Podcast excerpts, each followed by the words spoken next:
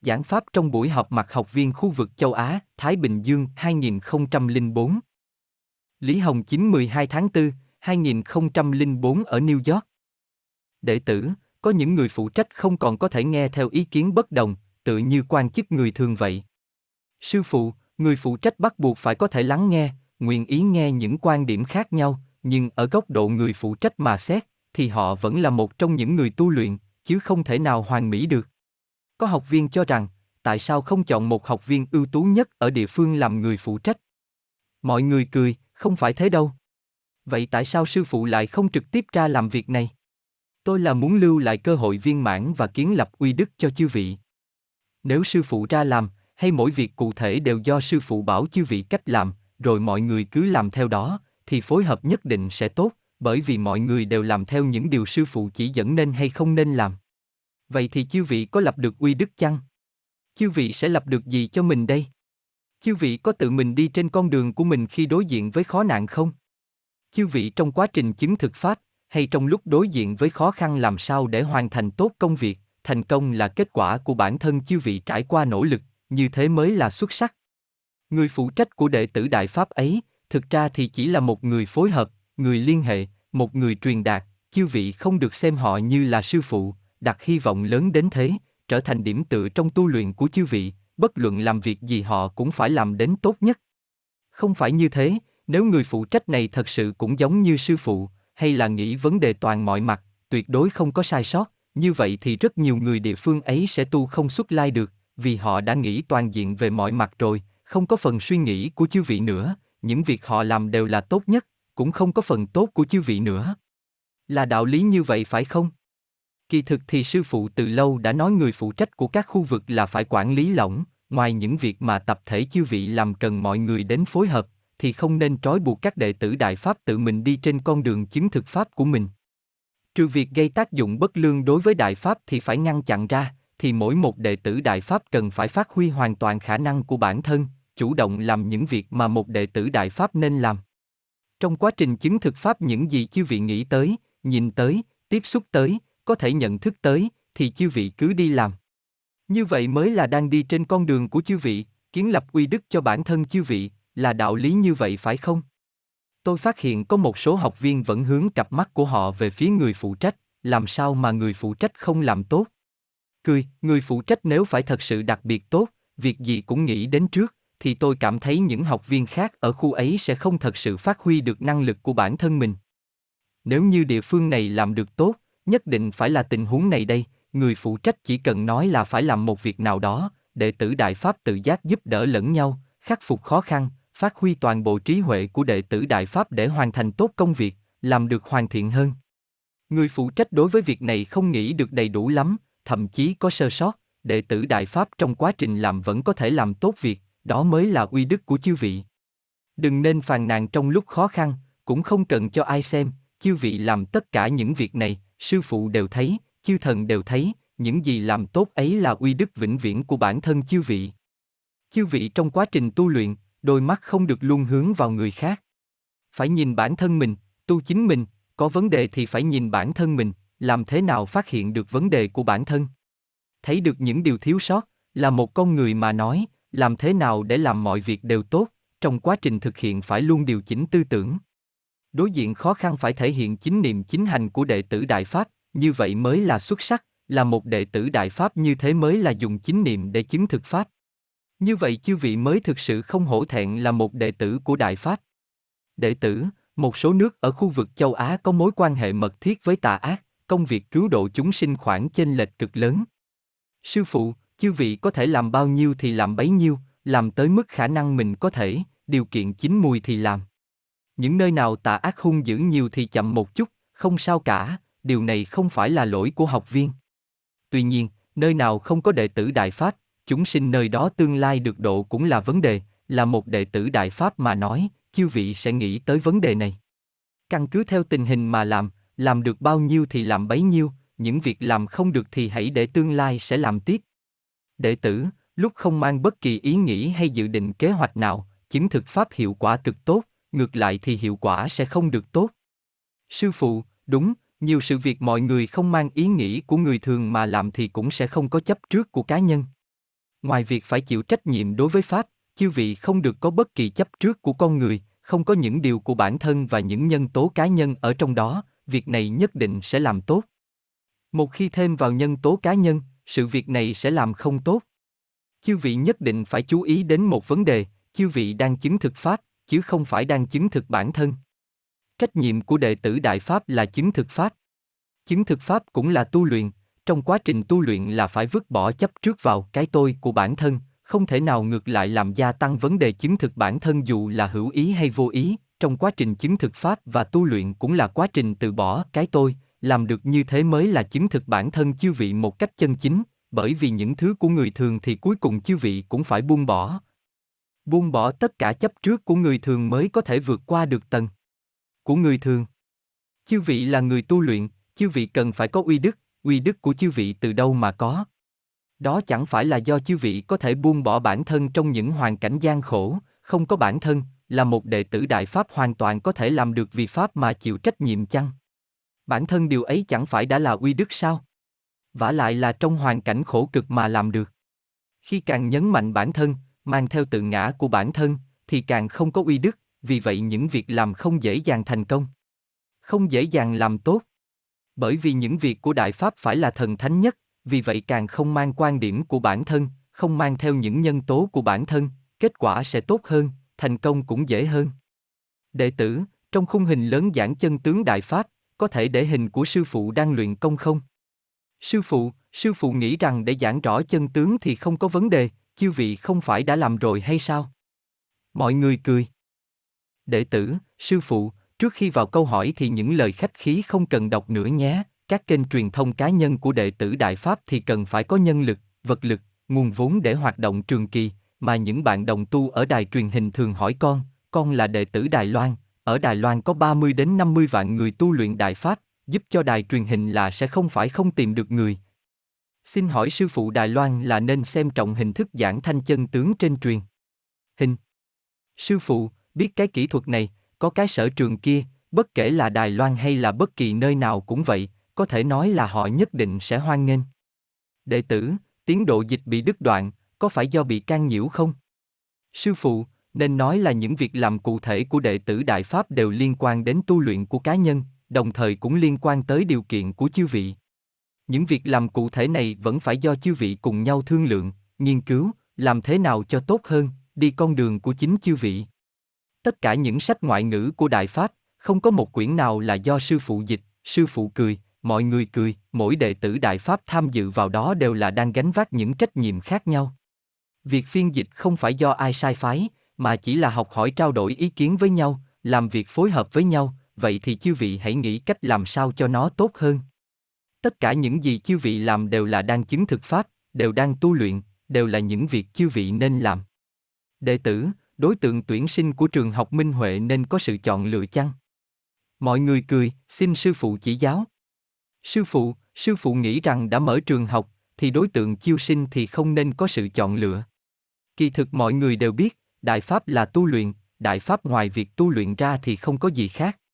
Dẫu con đường tu luyện của các đệ tử Đại Pháp hôm nay khác nhau, vì muốn giảng thanh chân tướng, cứu độ càng nhiều thế nhân, ức chế cuộc bức hại này, thì có các học viên hợp lại làm kênh truyền thông, làm việc này, làm việc kia, đều không phải là thuộc về bản thân Đại Pháp. Đó là học viên trong quá trình chứng thực Pháp tự đi trên con đường của bản thân, đó là uy đức mà cá nhân học viên kiến lập nên, vì vậy đó cũng là uy đức của chính chư vị lập nên, là điều rất tốt.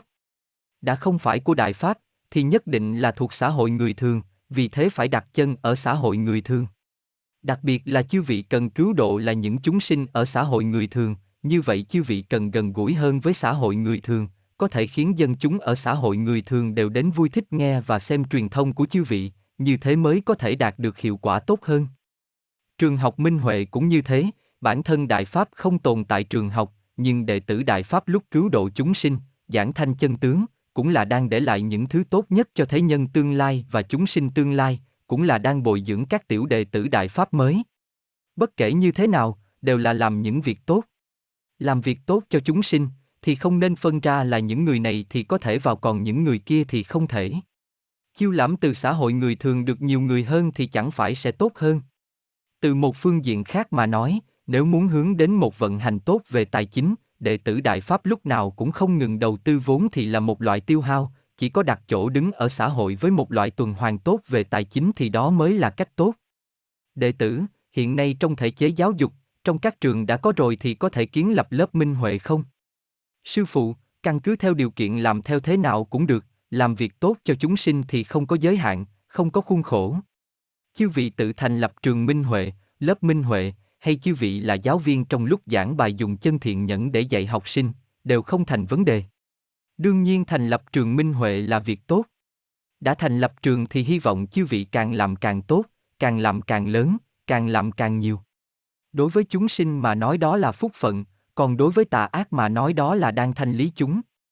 Đệ tử, thường hay có những người vì muốn làm dân tị nạn mà học Pháp Luân Công, đối với việc này thì xử lý như thế nào? Sư phụ, cười, kỳ thực mà nói, đó là một việc xấu hổ của chính phủ Trung Quốc, những quốc gia khác sao lại không có người đến xin tị nạn?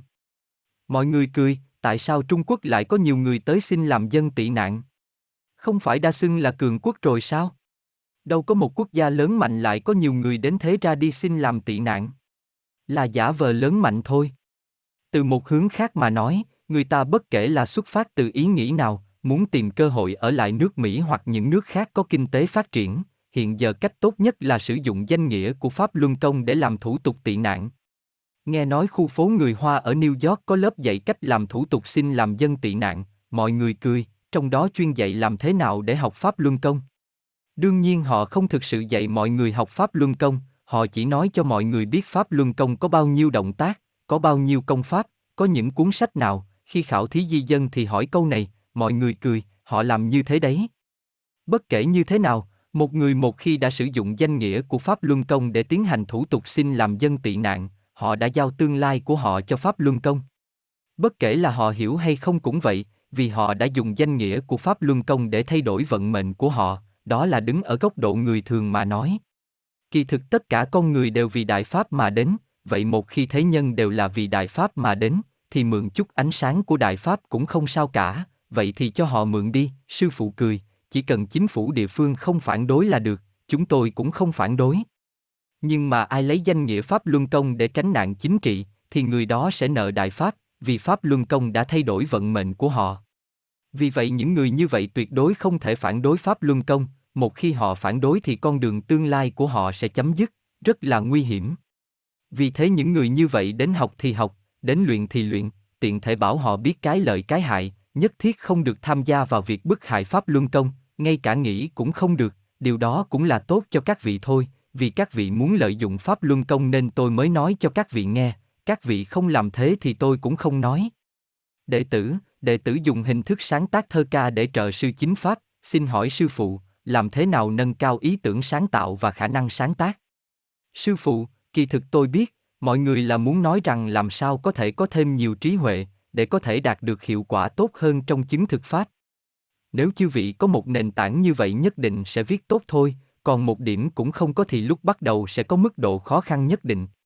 Ví dụ nói, viết thơ đường, thơ đường là sao, tống từ là như thế nào, nguyên khúc ra sao, trước tiên phải tìm hiểu những thứ đó, sau đó rồi chư vị mới thử viết, là một đệ tử Đại Pháp mà nói, có lẽ chư vị thật sự muốn làm như vậy mới có thể làm tốt được, so với người khác chư vị nhất định sẽ cất bước nhanh hơn, thành thục nhanh hơn, điều đó là chắc chắn.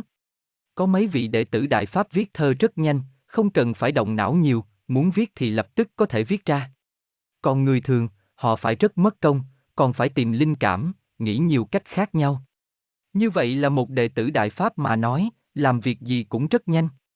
Khi chư vị buông bỏ càng nhiều cái tôi, trí huệ để chứng thực Pháp sẽ tự nhiên mà có. Đệ tử, không lâu trước đây sư phụ có nhắc đến việc chỉnh sửa chữ trong kinh văn, có thể dùng những từ chính xác dán trực tiếp lên, mà không cần xóa đi chữ cũ. Sư phụ, kỳ thực chư vị làm sao cũng được, chỉ cần sửa lại là được, còn những học viên ở Trung Quốc đại lục thì không có được những điều kiện đó. Sư phụ biết những sách xuất bản ở Trung Quốc đại lục năm xưa đều là dùng giấy in báo mà in, nhưng giấy đó khá là dày, vì vậy dùng dao cạo nhẹ sẽ không cạo chữ ra được. Sư phụ chỉ là đưa ra một số chủ ý cho chư vị thôi không nhất định phải làm theo như vậy. Mọi người cười. Đệ tử, chính phủ của một số nước châu Á xuất phát từ suy nghĩ lợi ích kinh tế, đối với vụ việc bức hại ở Trung Quốc xem như không thấy. Các đệ tử phải chăng tăng cường lực lượng ở quá trình giảng thanh chân tướng về phương diện kinh tế Trung Quốc? Sư phụ, những việc có ích đối với chúng sinh đều có thể làm. Cách nghĩ của con người không giống nhau, mức sống của mỗi con người trên thế gian này đều không giống nhau, có những người có thể không coi trọng đến như thế khi đối diện với danh lợi, sau khi nghe chân tướng sẽ thu được kết quả tốt, nhưng sư phụ biết, là một con người mà nói thì rất dễ bị lợi ích làm lung lay. Sư phụ nói về thế nhân. Lợi ích là động lực duy nhất đảm bảo cho cuộc sống chúng ta ở quá khứ, người trên thế gian lấy việc theo đuổi lợi ích làm động lực để sống, mà lợi ích đó, trong những cảm thụ, lại là cái có thể làm người ta vì nó mà sung sướng nhất hay vì nó mà đau khổ nhất, cho dù đạt được những lợi ích đó thì cũng không thể nào trở thành những thứ vĩnh cửu của sinh mệnh, những thứ hết sức thực tại. Vả lại bất luận con người làm thế nào tranh giành thì nó cũng không thật sự được con người khống chế, bởi vì cuộc đời của mỗi người trên thế gian này đã được định sẵn từ trước, chư thần đang thao túng từng bước của con người. Con người tự mình muốn như thế này thế nọ đều không được tính, nhưng truy cầu của con người lại trở thành chấp trước. Thế nhân nhất định vì lợi ích mà làm mọi thứ, cho dù là đạt không được, đó chính là con người, bất luận con người đạt được hay không đạt được, con người đều muốn làm như vậy, và đó cũng chính là hành vi của con người. Bánh tự dưng từ trên trời rơi xuống con người vẫn chưa chịu, con người vẫn nhất thiết đi giành, là của mình cũng giành, cho dù không phải của mình mà do lòng chấp trước của mình con người cũng đi giành lấy, đó chính là con người. Thực ra con người sống ở thế gian này ngoài chấp trước ra thì chưa từng bao giờ tự chủ, muốn gì được đó là điều không thể. Những gì trong mệnh có thì con người mới đạt được, trong mệnh không có thì vĩnh viễn cũng không thể đạt được. Sư phụ từng nói con người có hai trường hợp là có thể thay đổi số mệnh, trường hợp thứ nhất là tu luyện, trường hợp khác là sinh mệnh từ đó tuột dốc, có thể thay đổi, ngoài ra không còn cách nào thay đổi số mệnh đời người. Vì vậy là một con người mà nói, ý nghĩa sống là gì? Là sự chấp trước về lợi ích, chìm trong cảm giác tận hưởng quá trình cuộc sống. Mọi người nghĩ xem đáng thương biết bao. Cảm thụ gì đây? Vật đó đạt được rồi thì vui vẻ, không đạt được thì đau khổ, ăn thịt cảm thấy thơm, ăn đường cảm thấy ngọt, nhưng người trên thế gian cũng có đắng, khổ, ngọt, bùi. Còn những người thanh niên chấp trước ở phương diện tình cảm tạo nên những cảm thụ, và cũng có những người ở các tầng lớp khác nhau đang theo đuổi những gì trên con đường đời của họ, cảm thụ sự đắc và thất, mà sự đắc và thất này không phải mình nỗ lực hết sức là có thể có được. Người sống trên thế gian là thế đó, con người đáng thương biết bao, rất tiếc con người lại nhìn không thấu, nghĩ không thông trong cái gọi là hiện thực này. Đối với chư thần mà nói, muốn tạo thành cường độ lớn của các loại cảm thụ ở con người trên thế gian này cần phải có một số nhân tố nữa. Ví như tạo cho con người một cái tình, cho con người một đôi mắt, vốn không nhận thấy được chân tướng của vũ trụ và các vật chất giả tạo, đương nhiên vẫn còn có rất nhiều nhân tố khác nữa, như thế mới khiến con người càng chấp trước hơn vào hưởng thụ loại cảm thụ duy nhất này mà chư thần có thể cho, loại cảm thụ này càng mãnh liệt hơn. Nếu muốn làm thế nào để cảm thụ của con người mãnh liệt như thế, còn phải khiến cho con người có dục vọng đối với cảm thụ lợi ích. Nói thẳng ra con người sống trên thế gian này cũng lấy lợi ích làm động lực, con người vì lợi ích mới có thể duy trì được lực sống. Vì lợi ích mà có thể xuất hiện sự tranh đấu giữa hai người, vì lợi ích có thể xuất hiện sự tranh đấu của hai dân tộc, và vì lợi ích mà cũng có thể xuất hiện đại chiến thế giới, bởi vì con người có chấp trước đó, có dục vọng về lợi ích này. Mà cũng chính vì tồn tại những nhân tố này, chư thần mới có thể dễ dàng thao túng. Hiện tại chẳng phải nói tới nhân quyền, tự do tín ngưỡng vơ vơ. Tất cả đệ tử Đại Pháp đều thấy đó, là một người tu luyện mọi người đều thấy rất rõ, mỗi thứ trên thế gian này đều không thể trông chờ dựa vào được, đứng trước lợi ích mọi thứ đều trở nên không đáng đồng xu. Ở phương Tây, không phải là có rất nhiều nước đang theo đuổi dân chủ, tự do tín ngưỡng, nhân quyền hay sao? Điều đó giống như là thể hiện cho một xã hội tiến bộ ngày nay, đáng tiếc thay, đứng trước sự cám dỗ của lợi ích, chính phủ của bao nhiêu quốc gia có thể đứng ra nói không đối với vụ việc Trung Quốc bức hại học viên Pháp Luân Công của cái tập đoàn lưu manh tà ác ấy. Những gì chúng ta thấy là họ đối với một loạt rất nhiều sự việc như nhân quyền, tự do tín ngưỡng, vờ vờ vốn vẫn được xem như tiến bộ xã hội đều bị chà đạp, mà không dám nhìn thẳng vào, trước những lợi ích trở nên bất lực vậy đó, xem như không thấy, không dám lên tiếng. Nào là dân chủ, tự do tín ngưỡng, đối diện với lợi ích, những gì con người đã từng cực lực tôn sùng trong chốc lát đã trở nên rẻ mạt. Là một đệ tử Đại Pháp mà nói, càng phải nhận thức một cách tỉnh táo điểm này, bất kể thứ gì trên thế gian này chúng ta cũng không được chấp trước vào nó. Chúng ta là tu luyện theo lối phù hợp với xã hội người thường ở mức độ tối đa, cho dù bây giờ chúng ta dùng phương diện như nhân quyền, tự do tín ngưỡng vờ vờ để giảng thanh chân tướng, cũng chỉ để cứu độ chúng sinh mà thôi. Năm xưa khi chủ nghĩa cộng sản ra đời, con người chẳng phải từng cuồng nhiệt một thời sao, rất nhiều người chẳng phải cho rằng đó là tiến bộ của xã hội phải không? Những việc trong xã hội người thường đây, là một người tu luyện, không những không được chấp trước mà còn phải rất tỉnh táo. Sư phụ không phải kêu chư vị đi phản đối những thứ đó, về điểm này là một đệ tử Đại Pháp thì phải hiểu rõ, sư phụ chỉ là đưa pháp lý này nói ra cho rõ, nói cho chư vị biết. Con người có thể đi đến bước này, có thể lý trí mà giảm bớt sự đau khổ của con người, bản thân là một con người mà nói điều đó không có gì sai cả. Con người chân thật thì có thể làm được việc gì đây? Kỳ thực đối diện với lợi ích con người trở nên mất lý trí cũng là do chư thần thao túng. Vì vậy chư vị giảng thanh chân tướng ở chính phủ, ở lĩnh vực kinh tế sẽ cảm thấy là con người nhất định đặt lợi ích thực tế của bản thân lên vị trí hàng đầu, người làm kinh doanh nhất định sẽ xem xét tình hình kinh tế công ty của họ, những cái đó đối với họ là quan trọng nhất. Chư vị đi giảng thanh chân tướng với họ, mà đụng chạm tới lợi ích của họ thì họ không muốn nghe, điều đó sư phụ thấy rồi. Nhưng con người thì không như nhau, khi nãy sư phụ vừa nói, cũng có những chuẩn mực cuộc sống khác nhau, đó là vậy đấy. Mọi người có thể đi làm đi, nhưng bản thân chư vị phải thật sự tỉnh táo, phải biết rằng nhân loại là như thế nào. Đệ tử, đệ tử muốn hỏi, vì sao trong lịch sử lại an bài Hồng Kông và Ma Cao lại tồn tại theo phương thức một nước hai chế độ ở Trung Quốc? Nguồn gốc lịch sử của họ là như thế nào? Sư phụ, nguồn gốc lịch sử đó là lãnh thổ của Trung Quốc, đó không thể nói là lãnh thổ của các nước khác.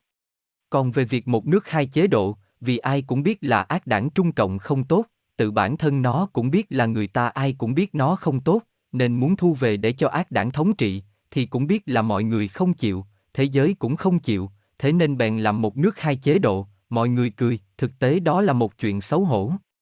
Nước khác khi thu về sao lại không có hai chế độ như vậy? Đó không phải là người ta không thích cái đó hay sao? Đệ tử, sự tồn tại một nước hai chế độ phải chăng mục đích chân chính là muốn người Trung Quốc có cơ hội hiểu chân tướng? Sư phụ, tất nhiên bất cứ việc gì cũng không phải là ngẫu nhiên, cũng không chỉ vì một mục đích mà xuất hiện. Chư thần an bài cái gì không giống như con người suy nghĩ vấn đề đâu. Một khi chư thần đã an bài thì những mối liên hệ rất lớn, rất toàn diện.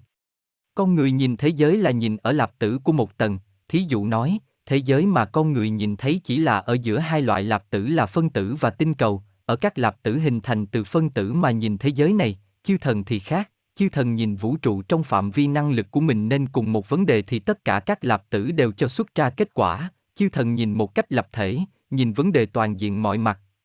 Vì vậy khi chư thần an bài thì đạt được mục đích ở nhiều mức độ.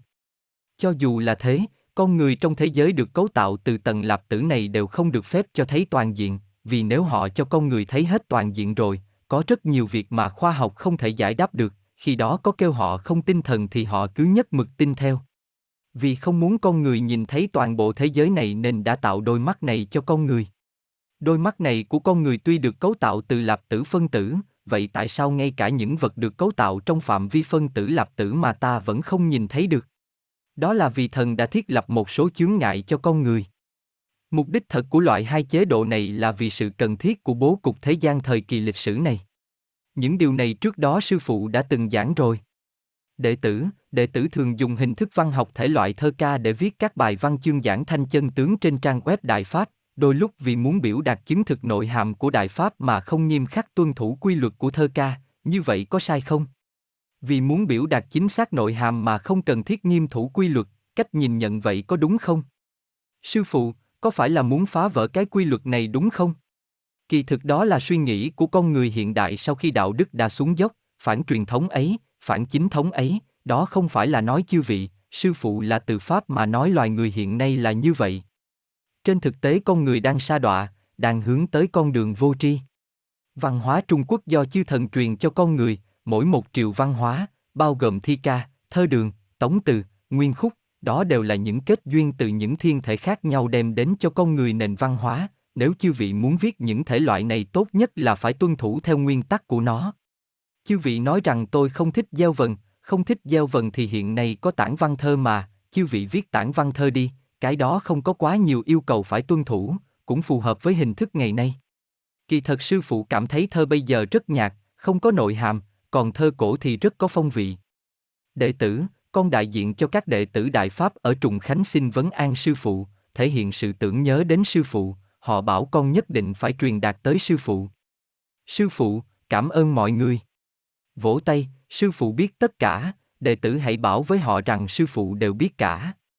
Đệ tử, một số đệ tử sau khi ở trại lao động cải tạo đã dần hướng tới con đường sai trái, các đệ tử khác đều đang rất lo lắng cho trạng thái của họ, làm sao giúp họ mới là tốt đây? Sư phụ, nên giúp thì phải giúp, lời dối trá dễ dàng bị vạch trần. Hối hận gì chứ? Hối hận ở đâu? Đó đều là lừa gạt chăng? Khi quay về xã hội, hãy tỉnh táo suy nghĩ, sẽ thông suốt. Tất cả những cái gọi là chuyển hóa, ra khỏi trại thì không cần phải tốn quá nhiều thời gian chẳng phải đều có thể hiểu ra. Có bao nhiêu người còn có thể kiên trì hồ đồ tiếp cơ chứ? Những ai cứ mãi không được ấy là do bản thân họ cảm thấy việc ác làm quá nhiều, họ biết lỗi, không có mặt mũi để gặp các học viên khác, chấp trước về cảm giác ngại, là vì nguyên nhân đó.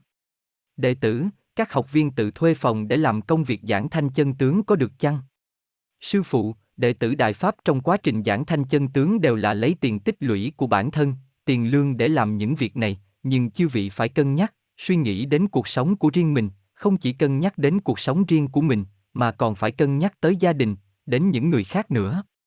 Nếu như cuộc sống gia đình không xử lý tốt, cuộc sống riêng không xử lý tốt, như thế sẽ tạo ra rất nhiều rắc rối trong quá trình giảng thanh chân tướng.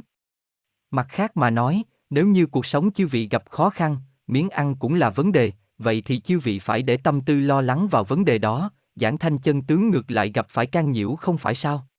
Vì vậy nhất định phải suy nghĩ tới vấn đề điều kiện, tâm ý của chư vị sư phụ đã thấy rồi, hãy tùy theo khả năng mà làm.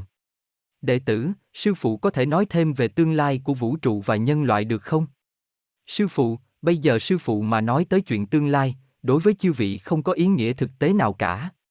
Con người của tương lai sẽ tốt đẹp, những người còn sót lại sẽ có phúc, vì Đại Pháp đã từng truyền ở nơi đây, khiến nơi đây được lưu lại, trong giai đoạn này những sinh mệnh không làm gì có hại đến Đại Pháp sẽ có phúc. Vì Đại Pháp từng truyền ra ở đây, và cũng mở ra cho những sinh mệnh ở tương lai điều kiện sinh tồn rất tốt, có thể là lương thực ở tương lai sẽ giống như cây kết trái vậy, và hạt gạo cũng to như thế này, làm thế tay giống như hình dạng quả bóng bầu dục vậy, chỉ nói đùa vậy thôi, tương ứng mà nói lao động cũng đã giảm nhẹ rất nhiều, nước và không khí cũng sạch hơn, những thứ độc hại, những côn trùng, những con muỗi, tất cả những thứ đó đều không tồn tại. Thế giới này sẽ trở nên rất đẹp. Cái vẻ đẹp của vũ trụ mới ngay cả chư thần cũ cũng không thể tưởng tượng được, vì họ nhìn không thấy, họ không dám nghĩ tới, và cũng không thể nào tưởng tượng nó sẽ ra sao, đó là hoàn toàn kiến lập từ một loại nền tảng khác. Sinh mệnh trước đó đều là vì tư lợi, vũ trụ sau này sẽ không kiến lập trên cơ sở tư lợi, mọi thứ sẽ thay đổi trở nên tốt hơn. Đệ tử, tiếp tới sẽ có rất nhiều người chủ động tới đắc pháp, đệ tử có cần mở rộng địa điểm luyện công không? Sư phụ, đương nhiên phải như vậy rồi, chư vị cũng đã làm như vậy rồi mà. Mọi người cười, người đông không đủ chỗ thì phải mở thêm một địa điểm luyện công mới thôi. Đệ tử, ở Nhật có học viên không tin tưởng lẫn nhau, đem lại rất nhiều khó khăn trong việc chứng thực pháp, đệ tử rất buồn, rất hy vọng nhanh chóng đề cao toàn thể. Sư phụ, thật vậy a, à, thật sự thì bất luận tình hình như thế nào, những nhân tố không tốt mà có cơ hội, thì đó là vấn đề của tự bản thân các học viên. Hôm qua có học viên đề cập đến việc kinh văn giả, sư phụ nói những sinh mệnh do đại pháp tạo thành, mà vẫn bị những thứ giả làm mê hoặc sao? Chư vị không dùng tiêu chuẩn của pháp đi nhận định sao? Phải chăng chấp trước quá nặng mới tạo cơ hội cho tà ác? Thực ra thì có người vẫn không lý trí, chính niệm không vững. Đệ tử, Nhật Bản đang có trên nghìn loại tôn giáo đang lưu truyền, người Nhật luôn diễn giải pháp luân công thành tôn giáo. Sư phụ, vấn đề này thì sư phụ nghĩ thế này, về sau ai có nói pháp luân công là tôn giáo, nói thì nói đi. Nếu như họ muốn tìm hiểu kỹ hơn về pháp luân công, thì chư vị bảo cho họ biết pháp luân công tại sao không phải là một tôn giáo, nếu như họ không muốn tìm hiểu sâu hơn thì chư vị không cần phải giải thích cho họ biết có phải là tôn giáo hay không, họ cho là tôn giáo thì cho là tôn giáo thôi, bởi vì bản thân tôn giáo trong xã hội người thường thì không có phản nghĩa. Đệ tử Đại Pháp tu luyện không đi theo con đường của tôn giáo là không đi theo hình thức, không bị bản thân hình thức can nhiễu, sư phụ chỉ bảo cho chư vị biết pháp lý cơ bản này. Người thường có thể lý giải tới mức độ nào, Kỳ thực thì từ sớm sư phụ đã từng nói với chư vị rồi, người thường sẽ gọi chúng ta là tôn giáo, trước đây trong lúc giảng pháp sư phụ cũng đã từng đề cập đến rồi. Đệ tử, bản dịch, chuyển pháp luân, tiếng Nhật, chữ đích, trong từ mục đích phải chăng sửa thành địa. Sư phụ, tiếng Nhật này thảo luận sau vậy, vì nó không giống như nội hàm của chữ Hán. Sư phụ nghĩ tiếng Nhật thì ta cứ để yên đi. Đệ tử, học viên của Phật học hội phải chăng không nên ép chế học viên khác làm mọi chuyện? Mọi người cười. Sư phụ, đối với việc làm chứng thực pháp, giảng chân tướng cứu độ chúng sinh của học viên là việc không thể ngăn cấm, ai ngăn chặn việc làm đó đều là sai. Tuy nhiên một số học viên làm việc quá cực đoan, tạo nên những ảnh hưởng không tốt. Ngăn cấm vẫn là việc nên làm. Ngồi tại đây rất nhiều vị là người phụ trách ở các nơi, các vị phải ghi nhớ một điểm, ngoài những việc làm cần đến sự phối hợp của tập thể học viên ra, nên để học viên tự rèn luyện mình, để học viên tạo uy đức cho mình, nhất định phải cho học viên cơ hội để họ tự đi làm. Chư vị nhất định phải ghi nhớ điểm này. Sư phụ đây cũng buông tay để học viên đi con đường của riêng họ. Học viên làm sai thì phải chỉ ra cho họ thấy. Nếu thật sự tạo thành ảnh hưởng, phải nghiêm túc nói với họ, nghĩ cách sửa lại cho đúng, cứu vãn lại mọi việc, nhưng cũng không được nói họ là ma, tu luyện khó tránh sai sót, sai thì có sai nhẹ và nghiêm trọng. Nhưng là một học viên mà nói, phải nghiêm khắc đối với bản thân. Là một đệ tử Đại Pháp mà nói, chư vị không được phép vô trách nhiệm với bản thân, với Đại Pháp. Suy cho cùng sinh mệnh của chư vị là Đại Pháp tạo nên, uy đức của chư vị sẽ phát sáng lấp lánh ở trong vũ trụ tương lai, chư vị có thể không đi tốt con đường của mình sao? Vì vậy vẫn không nên quá nhấn mạnh vào người phụ trách. Người phụ trách đều tốt, họ tu thành rồi, đôi mắt của chư vị luôn hướng ra ngoài, không hướng nội tự tu luyện, như vậy là người tu luyện sao? Tu là tu luyện tự bản thân. Khi người phụ trách thật sự có vấn đề rồi, thiện ý bình tĩnh mà chỉ ra vấn đề. Chư vị đều là người tu luyện, người tu luyện vẫn chưa thể loại bỏ được cái tâm người thường, tâm người thường vẫn sợ xung kích, một khi bị xung kích, thì dễ dàng xuất hiện tác dụng phụ, vì vậy phải thiện, thiện giải, phải ôn hòa, thiện ý mà nói rõ, như thế vấn đề sẽ được giải quyết, nếu như người phụ trách ngay cả ý kiến thiện ý cũng không thể chấp nhận được thì đó là vấn đề của người phụ trách. Ngược lại, những học viên cá biệt cũng vậy, ngoài mặt đối xử với mọi người rất hiền từ, nhưng lời nói ra lại mang rất nhiều nhân tố cá nhân, thậm chí có cả những nhân tố khiêu khích người khác. Bề mặt ngoài rất ôn hòa, mọi người cười, đó là sự dối trá, đó tuyệt đối không phải là thái độ nên có của người đệ tử Đại Pháp. Nếu như người phụ trách của khu vực kia không dựa trên Pháp mà tu luyện, đệ tử Đại Pháp học Pháp không tinh tấn, thì sẽ phản ánh ra những trạng thái phức tạp này. Nhưng bất kỳ một đệ tử Đại Pháp hay người phụ trách đều nên hiểu rõ, phần tâm người thường chưa dứt được sẽ phản ánh ra, nhưng không có nghĩa là người này không được, nhiều mặt tu luyện tốt của người đó sẽ không biểu hiện ra, vì những tâm người thường đó đã bị tu mất rồi.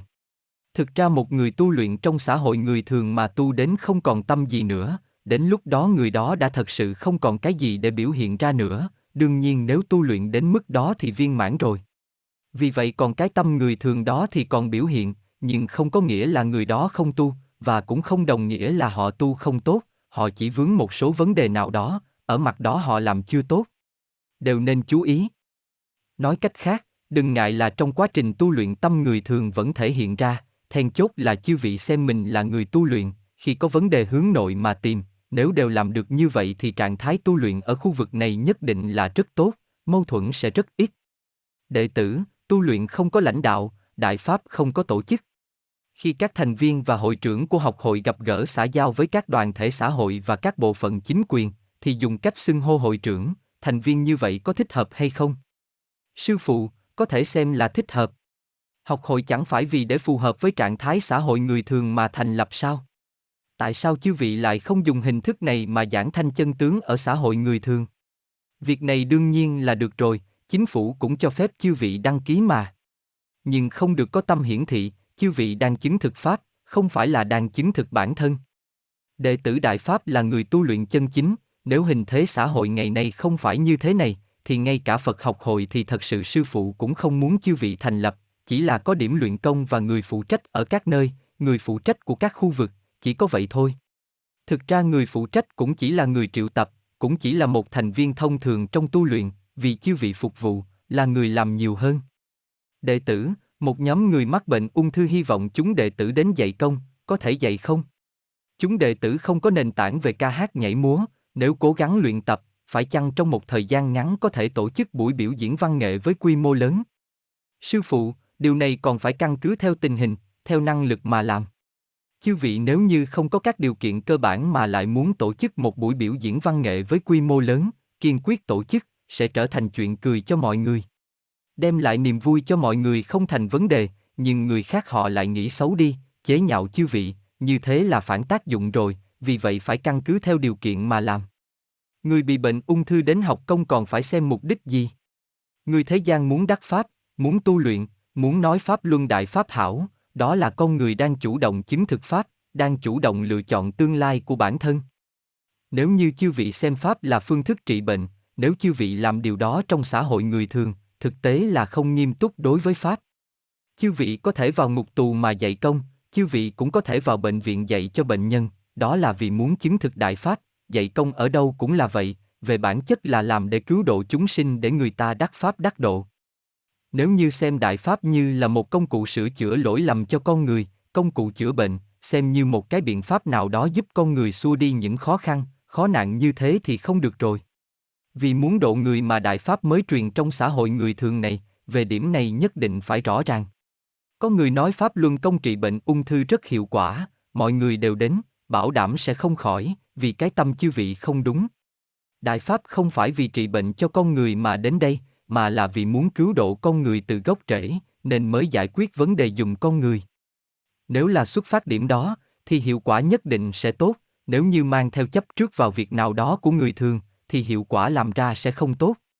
Tu luyện là nghiêm túc, Lý Hồng Chí tuyệt đối không phải vì dẫn chư vị đi trị bệnh cho con người mà tới đây, càng không phải vì việc nào đó của con người mà tới đây, và cũng tuyệt đối không phải lãnh đạo chư vị thành lập một giáo hội nào đó trong xã hội, sư phụ đến đây để dạy chư vị tu luyện, là vì sinh mệnh của chư vị được cứu độ mà chịu trách nhiệm.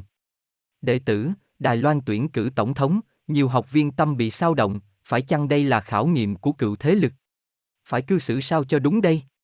Sư phụ, dù trời có sụp xuống đi chăng nữa chính niệm của người tu luyện vẫn bất động, thế mới là tu luyện, như thế mới tài ba, vỗ tay, người tu luyện không chấp trước vào mọi thứ trên thế gian này.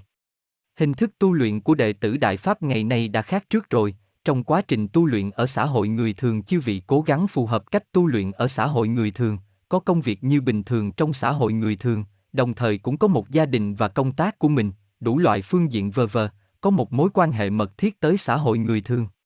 Như vậy, trong cuộc tuyển cử ở Đài Loan học viên này dựa trên cảm giác của bản thân cảm thấy người này được thì chọn người đó, học viên kia cảm thấy người kia được thì chọn.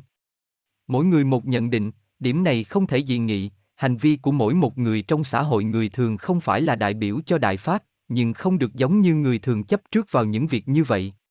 Chư vị lựa chọn ai, sư phụ đây mà nói cũng không thể nói là chư vị sai, sư phụ cũng không can thiệp vào những việc đó, vì sư phụ đây đã để chư vị tự đi trên con đường tu luyện của mình trong xã hội người thường này, người tu luyện chỉ có thể đem lại lợi ích cho xã hội, tu luyện trong xã hội người thường lại không gây cản trở đến xã hội nhân loại.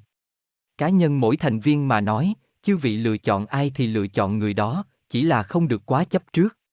Nhưng mà đệ tử Đại Pháp thông qua cuộc bức hại đệ tử Đại Pháp tại Trung Quốc Đại Lục đã nhìn nhận ra một vấn đề, vì vậy có người lại nghĩ người nào thân thiết với những kẻ ác đã bức hại đệ tử Đại Pháp thì ta sẽ không chọn người đó, vỗ tay, sư phụ đây mà nói cũng không thể dị nghị gì, mọi người cười, vỗ tay, đó chỉ là suy nghĩ riêng của học viên, sư phụ đây không bảo chư vị là phải chọn ai, càng không có và cũng không cho phép hành động có tính tập thể. Mọi người cười. Hoạt động riêng giữa học viên và học viên, đó là việc cá nhân giữa các bạn đồng tu, nói là mình chọn ai, bạn chọn ai, đó đều là chuyện riêng của học viên, đó không liên quan tới bản thân Đại Pháp, không liên quan tới Phật học hội. Người phụ trách của Phật học hội cũng có thể ủng hộ phía nào đó, đó là việc riêng của họ, bởi vì họ đang tu luyện đồng thời họ cũng là một thành viên trong xã hội, trong quá trình tu luyện mà chư vị muốn họ hoàn toàn buông bỏ tất cả phần con người sao? Việc đó phải đợi tới lúc viên mãn mới có thể làm được. Vậy thì khi tu luyện ở xã hội người thường, họ cũng có mối liên hệ với xã hội, vì vậy họ muốn chọn ai thì chọn người đó thôi, họ có cách suy nghĩ riêng của họ, điều đó cũng không có dị nghị gì. Bất luận kết quả tuyển cử ra sao, không nên khiến xã hội phát sinh xung đột, điều đó cực kỳ nguy hiểm. Là người tu luyện lại càng phải nghiêm khắc với bản thân, vì vậy sư phụ phải nói với học viên, không được để tâm người thường dẫn động và xung động theo người thường. Vì chư vị là có mang theo những năng lượng, năng lực, những việc chư vị làm sẽ mang theo những nhân tố rất lớn, có ảnh hưởng rất lớn đối với xã hội, vì vậy không thể tùy theo người thường mà làm.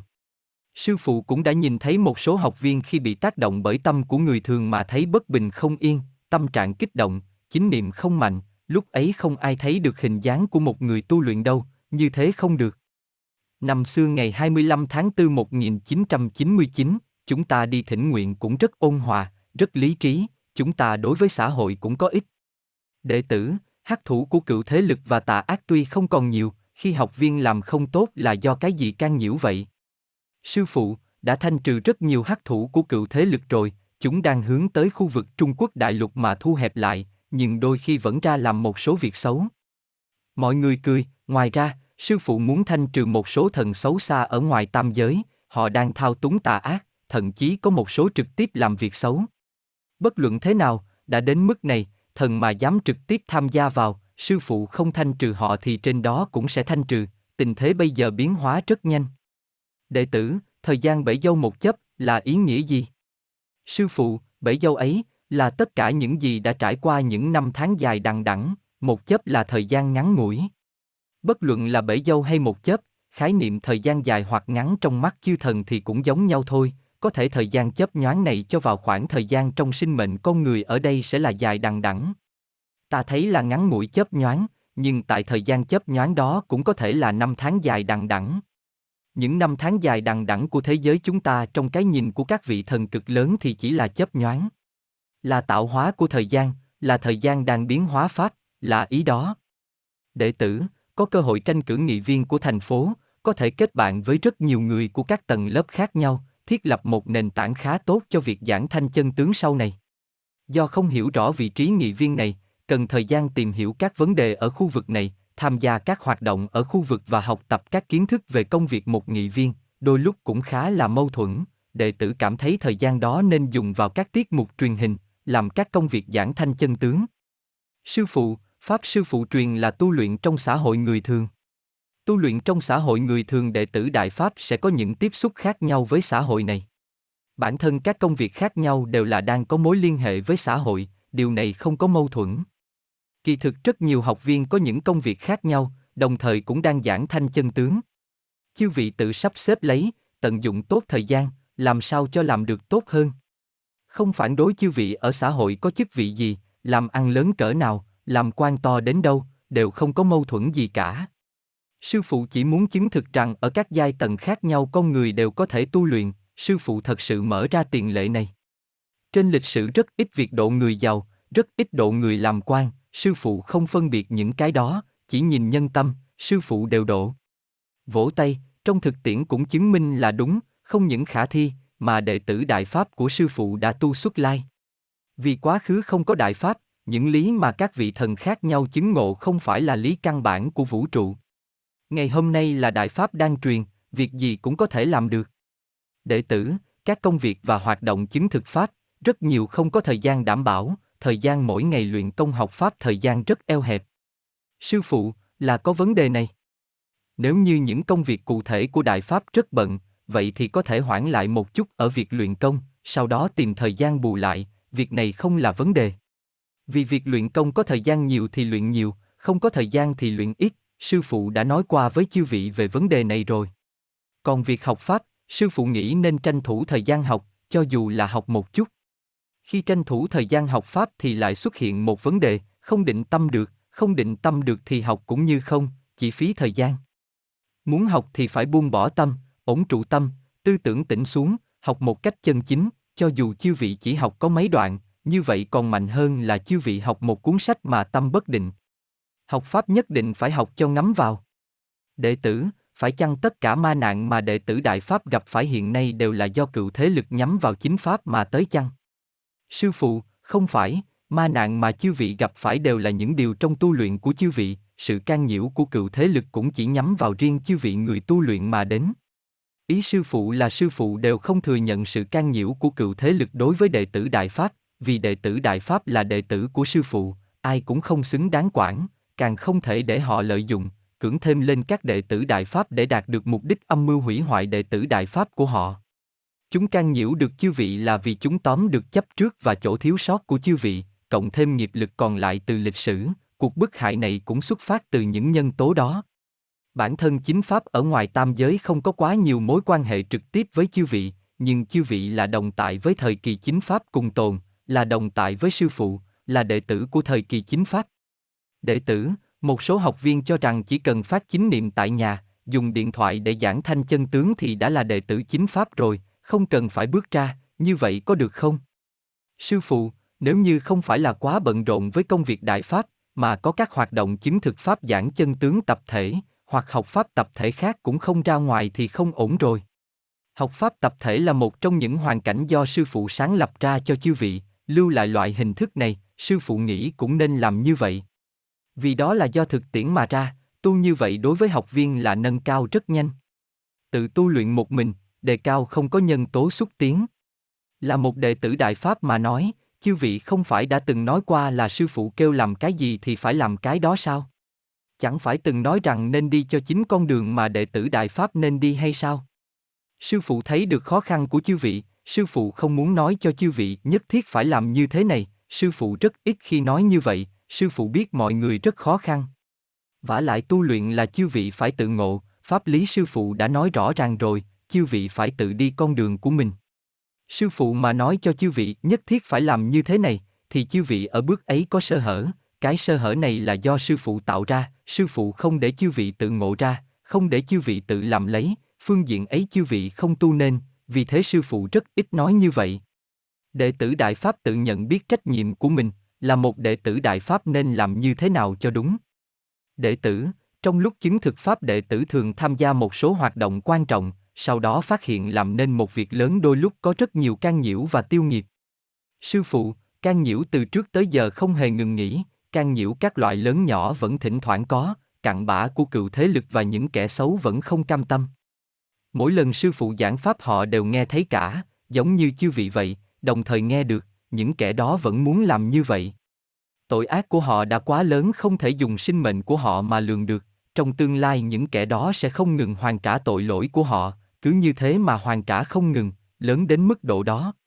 Vả lại những thứ tàn dư của cựu thế lực có ở tam giới, và các loại nhân tố bại hoại của vũ trụ, cuối cùng những nhân tố cũ đó cũng cứ bắt đầu những thứ đó, thì để họ làm tới cùng vậy. Tội ác của họ lớn đến nỗi có thể thiêu hủy họ, là những nhân tố xấu điên cuồng thúc đẩy họ thành ra như thế. Đệ tử, tư duy đơn giản và phức tạp có xấu hay tốt không? Là nguyên nhân gì? Sư phụ, trong mắt của chư thần, tư tưởng của người mà đơn giản trong sáng, thì thần cho rằng người này là người tốt, tư tưởng người kia mà phức tạp, thần cho rằng người kia không tốt, bởi vì chư thần cho rằng nguyên nhân của sự phức tạp là do những chấp trước trên thế gian này mà ra, phức tạp không phải do chấp trước vào các nhân tố thế gian này sao? Vì vậy trong tu luyện có cái đạo lý này. Tư tưởng đơn giản không đồng nghĩa với trí huệ nhỏ, tư tưởng phức tạp không có nghĩa là có trí huệ.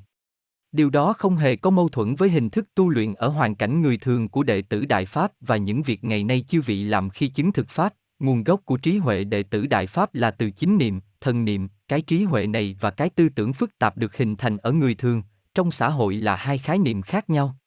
Cái kia là xuất phát vì lợi, vì tư, đấu đá lẫn nhau mà hình thành xảo quyệt, mà xuất phát điểm của đệ tử Đại Pháp là muốn chứng thực Đại Pháp, là không cầu bản thân, vì vậy căn bản là không giống nhau. Người sau là đại trí huệ, người trước nên nói là tư tưởng phức tạp, biểu hiện cũng không giống nhau, nhất định là vậy. Đệ tử, khu vực này chúng đệ tử từ trước tới giờ cũng tồn tại việc rất nhiều các học viên lớn tuổi không tham gia học pháp tập thể, và cũng không tham gia luyện công ngoài trời, cho rằng không tham gia học pháp tập thể, học pháp ở nhà cũng có thể học tốt được, luyện công ở nhà thì có thể luyện công cũng tốt như nhau, cho rằng nếu làm như vậy sẽ không đụng chạm gì đến việc đạt được đề cao chỉnh thể. Sư phụ, kỳ thực sư phụ nói thật là như vậy là do tâm chấp trước tạo thành, không tin thì cứ đào sâu vào gốc tư tưởng của chư vị xem, nhất định là chấp trước. Nói nhẹ là lười, nói nặng là sợ. Đương nhiên là có một số học viên lớn tuổi bận biệu với công việc, điều đó thì không nhất định. Đệ tử, đã từng theo kẻ bại hoại ở Hồng Kông, phải chăng có thể tham gia các hạng mục truyền thông ngày nay? Sư phụ, cái vấn đề này thì không nên hỏi sư phụ nữa. Các học viên đây phạm sai lầm sửa lại là tốt rồi, có ai mà không phạm phải sai lầm chứ? Là học viên mà nói, khi các học viên khác không tin tưởng chư vị thì sao, thì đừng cố làm, tránh né một chút cũng đâu có sao, như vậy áp lực tâm lý của hai bên cũng nhẹ hơn. Không cho làm việc này, thì chư vị có thể xuống phố phát tư liệu mà, cũng đồng là cứu độ chúng sinh, tới lãnh sự quán phát chính niệm, làm những lĩnh vực khác cũng có thể làm được mà, tại sao lại quá chấp trước ở một phương diện? Chư vị càng chấp trước, các học viên khác càng suy nghĩ xấu hơn về chư vị, không phải vậy sao? Tại sao nhất định phải làm vậy chứ? Bản thân chư vị làm như vậy không phải là cũng bị cựu thế lực lợi dụng sao? Tạo thành hỗn loạn.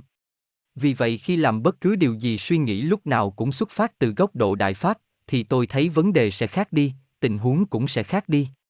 Sư phụ kiến nghị tất cả các học viên bị nghi ngờ nên tới lãnh sự quán, xuống phố phát tư liệu, đến các nơi cần thiết giảng chân tướng cho thế nhân, tạm thời không nên tham gia các hoạt động cụ thể. Làm cho mọi người xem, chư vị là thật hay là giả, chư vị được hay không. Thật sự có vấn đề, mọi người cũng không nên bận tâm. Loại người này ở trong các đệ tử Đại Pháp nhưng lại không ở trong Pháp, bị cựu thế lực lợi dụng xong thì sinh mệnh của họ cũng kết thúc luôn. Kỳ thực sư phụ biết là một số họ vẫn biết là Đại Pháp là tốt, do sợ bị rêu rao khắp nơi những việc làm trước kia không tốt đối với Đại Pháp, cái tâm sợ hãi một bên làm việc xấu một bên lại cầu xin Pháp thân của sư phụ làm cho được thuận tiện. Làm sao có thể giúp cho chư vị được thuận tiện? Tu luyện là vô cùng nghiêm túc, đặc biệt là sự tu luyện của đệ tử Đại Pháp, uy đức vô cùng. Đem theo chấp trước mà cầu, lại là cái tâm sợ hãi dơ bẩn đó, sẽ không có được sự cho phép, không thể nào. Cái tâm đó những thứ lạng quỷ của cựu thế lực có thể thấy được, từ đó giả mạo sư phụ, chỉ đạo dẫn dắt chư vị làm, như vậy là muốn hại chết chư vị. Đệ tử, toàn thể đệ tử Đại Pháp Đài Loan, các tiểu đệ tử của trường Minh Huệ Đài Loan xin vấn an sư phụ. Sư phụ, cảm ơn mọi người, vỗ tay, toàn thể đệ tử nhỏ của trường mẫu giáo Minh Huệ Đài Loan vấn an sư phụ. Trong thời kỳ chính pháp chúng đệ tử làm sao có thể tận dụng tốt hơn từ góc độ giáo dục để chứng thực đại pháp. Sư phụ, kỳ thực những gì chư vị làm đều là đang chứng thực đại pháp. Học sinh của trường Minh Huệ đều trở thành tiểu đệ tử rồi, và đã có ảnh hưởng tới xã hội, ảnh hưởng tới trường, ảnh hưởng tới giới giáo dục. Phải chi chúng ta có thể làm sâu hơn, rộng hơn, kỳ thực đó là sự kỳ vọng của sư phụ đối với chư vị, cười, vỗ tay, nói là sự kỳ vọng của sư phụ, nói đúng hơn là sự kỳ vọng của chúng sinh. Cười, vỗ tay. Đệ tử, tại một khu vực kia mới có một số người từ đại lục chuyển đến tự xưng mình là đệ tử Đại Pháp, ngay lập tức có các bạn đồng tu giúp đỡ làm thủ tục dân tị nạn. Phải chăng nên tìm hiểu một thời gian rồi mới giúp đỡ làm thủ tục sau? Sư phụ, các học viên căn cứ theo tình hình mà làm thôi, nếu thực sự là đệ tử Đại Pháp gặp khó khăn không giúp thì không được. Hỏi han nhiều một chút từ trong Pháp không phải sẽ sáng tỏ hay sao? Đệ tử, một số học viên làm việc theo hướng quá cực đoan, đem lại ảnh hưởng không tốt cho Đại Pháp. Sư phụ, sinh mệnh mà chư thần xem thường nhất là những sinh mệnh không tự tìm được chính bản thân, là cái gì cũng không đủ chính niệm. Tìm không được bản thân, lời không thực lòng, làm việc quá cực đoan, không có cái tôi, chư vị nói độ ai đây?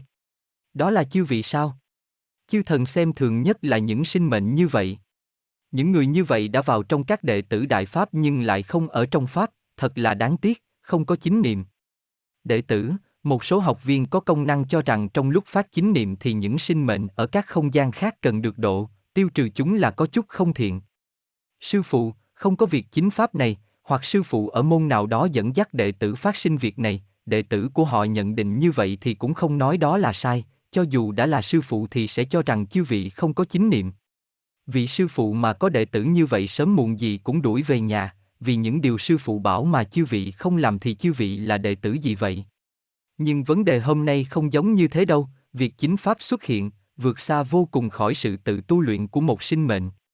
Sự can nhiễu của một số sinh mệnh đối với chư vị, đối với đại pháp, và những sinh mệnh nên tiêu trừ giờ đã không còn là vấn đề từ bi hay không từ bi của cá nhân chư vị, mà là vấn đề chư vị có trách nhiệm hay không đối với đại pháp. Là đệ tử đại pháp, đừng tưởng mục đích độ nhân là để tu luyện cá nhân của chư vị có thể đạt viên mãn. Không phải vậy, trách nhiệm của đệ tử đại pháp là chứng thực pháp, ngay cả chứng thực pháp chư vị cũng không. Phá hoại đại pháp chư vị cũng làm ngơ sao? Các đệ tử đại pháp ở Trung Quốc cũng là do các thứ đó bức hại đến chết, điều đó không liên quan gì tới chư vị sao? Những gì chư vị có được từ đại pháp, đại pháp không cần sự hồi báo gì từ chư vị, nhưng là một thành viên của đệ tử Đại Pháp mà nói, Đại Pháp không tồn tại thì chư vị có còn tồn tại không? Bảo vệ Đại Pháp không phải là đang bảo vệ chính bản thân chư vị sao? Kỳ thực sư phụ cảm thấy vị học viên này không chỉ có vấn đề hồ đồ này không thôi. Tờ giấy đặt câu hỏi này vẫn chưa đọc hết. Đệ tử, phát minh một cách đọc tụng luận ngữ một số lần, và cộng thêm một số động tác thủ ấn nào đó, nói là phát huy hiệu quả rất lớn, sư phụ, xem này, sư phụ nói này không phải là vấn đề hồ đồ à. Mọi người cười, còn âm thầm tới mỗi nơi chỉ dẫn các học viên khác. Sư phụ, đó chính là can nhiễu mà. Đó là đã bị ma lợi dụng rồi, chỉ là không đến nỗi quá nghiêm trọng mà thôi. Là một đệ tử mà nói, tầng thứ đã bị rất rất nghiêm trọng, so với đệ tử Đại Pháp đường đường chính chính đi chứng thực Pháp so ra rất nhỏ bé, à, kém quá xa đi. Thực ra thì họ không thể can nhiễu được các học viên, rất nhiều học viên đều nhận thấy rằng họ bất thường, chỉ cực ít người có tâm chấp trước mạnh mới bị lay động. Đệ tử, đệ tử cảm thấy cựu thế lực đã an bài cho chúng con một số cửa tử, muốn chúng ta gượng dậy không được. Nhưng chỉ cần bước qua được những quan ải đó, những khó khăn đó, thì có thể buông bỏ được những chấp trước căn bản, từ đó làm tốt hơn nữa. Sư phụ, đúng vậy, nếu chư vị không có những chấp trước đó, cựu thế lực sẽ không nắm được điểm yếu như vậy chúng cũng không còn cách nào nữa. Đệ tử, vai trò đảm nhiệm của Đài Loan trong thời kỳ chính Pháp, sau Pháp chính nhân gian lại là gì? Sư phụ, Pháp chính nhân gian là việc của tương lai. Về vai trò của Đài Loan, sư phụ chỉ có thể nói với chư vị là, cùng một tổ tiên, một dân tộc, thái độ về Đại Pháp của hai bên bờ biển không hề giống nhau, đó là một sự khác biệt mạnh mẽ. Đệ tử, đệ tử Đại Pháp hiểu cụ thể như thế nào về ngày kết thúc thời kỳ chính Pháp? Sư phụ, đừng chấp trước, ngày đó mà đến thì lịch sử của cái vũ trụ này sẽ kết thúc, đệ tử Đại Pháp cũng viên mãn rồi. Trong lúc khai công viên mãn, đối với một sinh mệnh mà nói, đó là trước một giây và sau một giây, ngay cả một giây cũng không có, chỉ trong cái nháy mắt đã là sự khác biệt giữa người và thần. Tu luyện của đệ tử Đại Pháp là từ vi quan đến bề mặt, vì vậy bộ phận tu tốt ở vi quan, khi không có chủ thể làm chúa tể thì nó bất động, nhưng mọi thứ nó đều biết, tu tốt rồi mà. Từ cảnh giới cao nhất mà chư vị tu tới được một mạch cho đến phía dưới thì mỗi cảnh giới đều có một bộ phận của chư vị, các tình huống trong cảnh giới sở tại của chư vị thì chư vị đều biết. Vì vậy ở trước một giây sau một giây ấy, trong tích tắc đó là sự phân biệt giữa thần và người. Trong tích tắc đó biết được tất cả, một nháy mắt đó thì thành thần toàn năng và vĩ đại. Đệ tử, hình thế hiện nay ở Đài Loan là do cựu thế lực an bài, hay là do tâm đệ tử Đại Pháp thúc đẩy nên? Sư phụ, xem ra học viên rất để tâm với việc này, đệ tử Đại Pháp không có thúc đẩy nên hình thế này, những điều đó không có gì liên quan tới đệ tử Đại Pháp, những điều đó đều do các nhân tố của cựu thế lực lưu lại trước đó tạo nên, nhưng từ tình hình hiện giờ mà xét, những tàn dư của cựu thế lực cho thấy chúng đã lực bất tòng tâm rồi. Đệ tử, có học viên đã từng tới Bắc Kinh thỉnh nguyện sau khi tà ác bắt đầu bức hại đàn áp, nhưng sau đó họ chỉ xem chuyển pháp luân, không xem kinh văn. Nhiều lần giao lưu, hy vọng có thể làm họ thức tỉnh khỏi tà ngộ, nhưng đều không có hiệu quả. Xin hỏi phải dùng chiếc chùy nặng nào cho họ thức tỉnh đây? Cười, mọi người cười. Sư phụ, dùng thiện ý đi nói với họ, xem họ chấp trước ở đâu, họ có cái tâm chấp trước kết hợp với tâm sợ hãi đã tạo nên trạng thái này. Chẳng phải là tin theo những tin đồn nhảm của tà ác, nhưng lại biết pháp tốt, trong tâm có mâu thuẫn, không thể buông bỏ. Quả thực không được nữa thì đó là chuyện của họ, nếu vẫn cứu được thì mọi người cứ giúp họ đi. Đệ tử, gần đây chúng đệ tử dùng hình thức văn nghệ biểu diễn đến các đoàn thể xã hội để giảng thanh chân tướng, hiệu quả khá tốt. Có đoàn thể còn bảo chúng đệ tử biểu diễn công pháp, dạy công, người của một trong những đoàn thể đó đều là bệnh nhân ung thư, chúng đệ tử làm sao nắm bắt đây? Chúng đệ tử phải tổ chức quy mô, có thể thu phí vào cổng không? Có thể quyên góp cho các đoàn thể khác không? Sư phụ, tuyệt đối không được quyên góp cho các đoàn thể khác, và cũng không được làm những việc không có ý nghĩa gì đối với đệ tử Đại Pháp. Đệ tử Đại Pháp chứng thực Pháp giảng thanh chân tướng, cứu chúng sinh, và phản bức hại là những việc hàng đầu không được can nhiễu tới, nếu làm một việc không liên quan gì tới Đại Pháp thì lợi bất cập hại. Có người có thể nghĩ rồi, tôi quyên góp cho họ một chút tiền, thì những người này có lẽ sẽ tốt với Pháp Luân Công. Không phải là cái đạo lý này, sư phụ đã truyền Pháp bấy nhiêu năm, sư phụ chưa từng bao giờ nghĩ tới dùng thủ đoạn kinh tế, dùng quyền lực nào đó, hay uy tín cá nhân nào đó đi kêu người ta đắc Pháp. Họ mà không phải là vì Pháp mà tới, thế thì không được. Đệ tử, trong vụ việc kiện tụng học viên có thể giảng chân tướng cho thẩm phán không? Như thế có ảnh hưởng tới sự công chính của tư pháp hay không? Sư phụ, nói về việc bức hại thì không thành vấn đề, học viên không liên quan tới vụ kiện tụng đi giảng chân tướng thì không có vấn đề. Người thế gian bị rất nhiều tục lệ trói buộc bản thân mình, nhưng nếu như mọi người đều lý trí làm một số việc, nếu như không phải là việc xấu, sẽ không có vấn đề gì. Đệ tử, người phụ trách giảng chân tướng của một địa điểm nào đó ở Hồng Kông làm cho nơi đó tốt đẹp đến mức này, tinh thần khỏe mạnh, được một số học viên tưởng chừng như chị ấy là một vị thần. Một số học viên biểu thị ra rằng, tới đó giảng chân tướng một tuần còn tốt hơn là ở Đài Loan tu luyện một năm. Mọi người cười, sư phụ, như vậy là cực đoan rồi, vì có rất nhiều học viên do hâm mộ mà tới. Sư phụ, học viên chúng ta đây, mọi người ghi nhớ vấn đề này, ta có những học viên làm rất tốt, nhưng họ vẫn là đang tu luyện. Nếu như mọi người làm như vậy, phải chăng muốn khơi gợi thêm tâm chấp trước mới của học viên? Phải chăng sẽ tạo nên cái tâm hiu hiu tự đắc cho học viên? Vì vậy sư phụ nghĩ mọi người nên chú ý một chút. Người học viên nào mà có một mặt nào đó tu luyện tốt ta nên học tập, nhưng vẫn là đang tu luyện, vẫn còn tâm người thường chưa buông bỏ được, và vậy vẫn phải lấy pháp làm chuẩn. Đệ tử, gần đây có vị đại tỷ kia vì kiên trì thay đổi phương thức phát chính niệm, thay đổi 5 phút tuần tự kết hợp, dùng 5 phút đầu thanh lọc tư tưởng sửa thành tiêu trừ hắc thủ, ép buộc học viên làm theo khẩu quyết của chị. Sư phụ, chư vị xem, nói tới là tới. Mọi người cười, điều đó tạo thành chị ta nảy tâm rồi đó, không phải đã tới rồi sao? Chư vị thúc đẩy chị ta tạo ra một bộ khác. Vì vậy sư phụ nói này, phải học pháp nhiều, lấy pháp làm chuẩn. Mặt nào người đó tu tốt là vì chị ta tu trong pháp tốt, chứ không phải chị ta tu tốt hơn pháp, vì vậy chư vị không học pháp mà đi học theo người, khi người tu chưa đạt viên mãn vẫn là con người thì phải có sơ sót. Phương diện nào đó tốt không có nghĩa là tất cả mọi mặt đều tốt, tiếp tục như thế sẽ làm cho học viên nảy sinh chấp trước. Những việc như vậy nên chú ý. Đệ tử, xin sư phụ hãy giải thích cho đệ tử biết làm thế nào để phát huy trí huệ khéo léo của đặc tính vũ trụ chân thiện nhẫn thông qua giới truyền thông mà truyền bá tới mọi nơi. Chúng sinh của thế giới đạo gia là như thế nào? Sư phụ, đang nói tới gì vậy?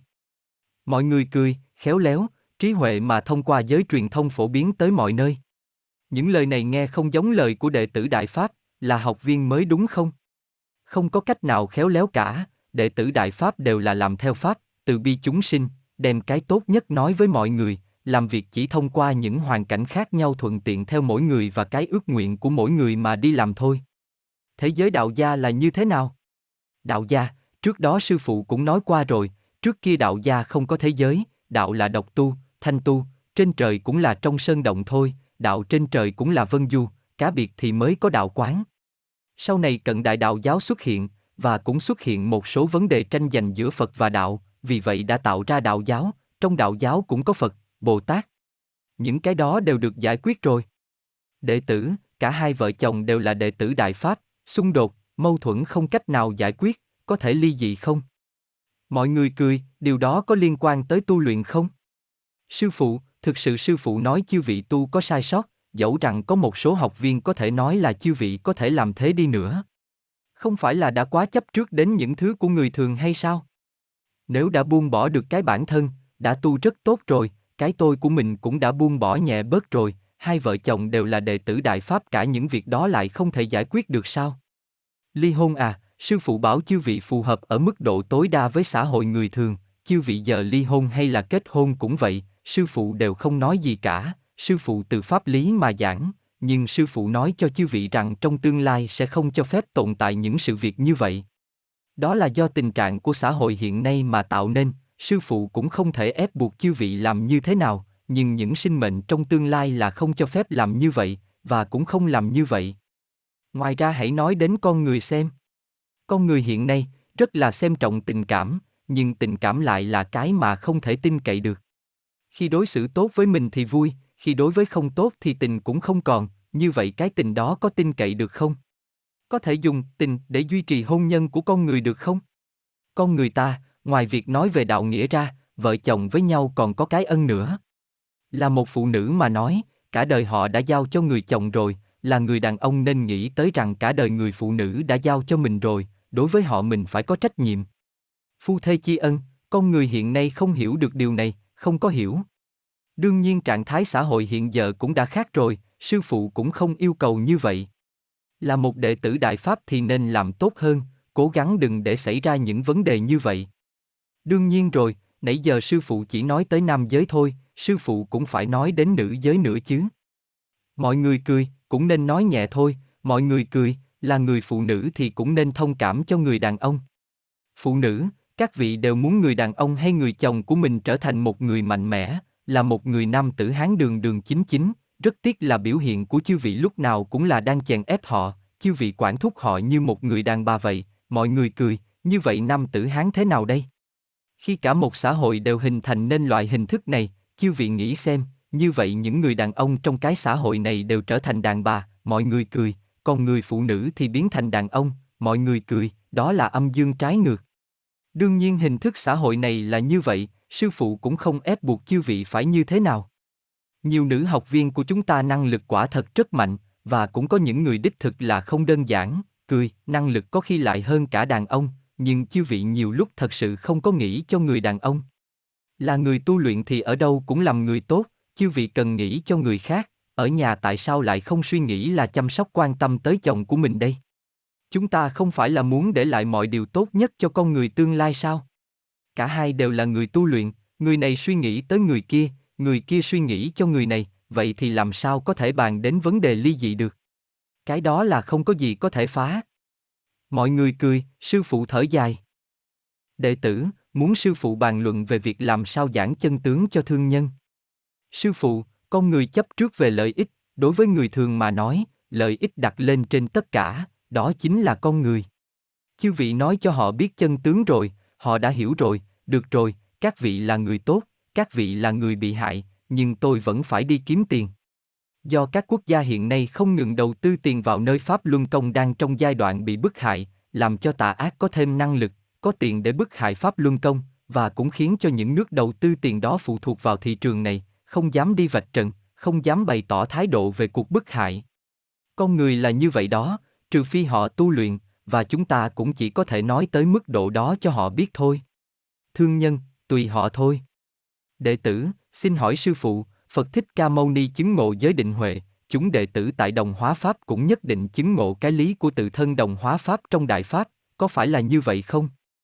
Sư phụ, là như vậy, nhưng những gì chư vị chứng ngộ được sư phụ cũng chưa tổng kết hoàn chỉnh cho chư vị, chư vị cũng chưa biết là cái gì, sau khi khai ngộ mới biết, vì cách tu luyện không giống nhau. Chư vị đừng làm chuyện khác người, ngày mai chư vị lại đưa ra một danh từ nữa, chư vị nói là tôi tu như thế, thì chư vị đã đi lệch rồi.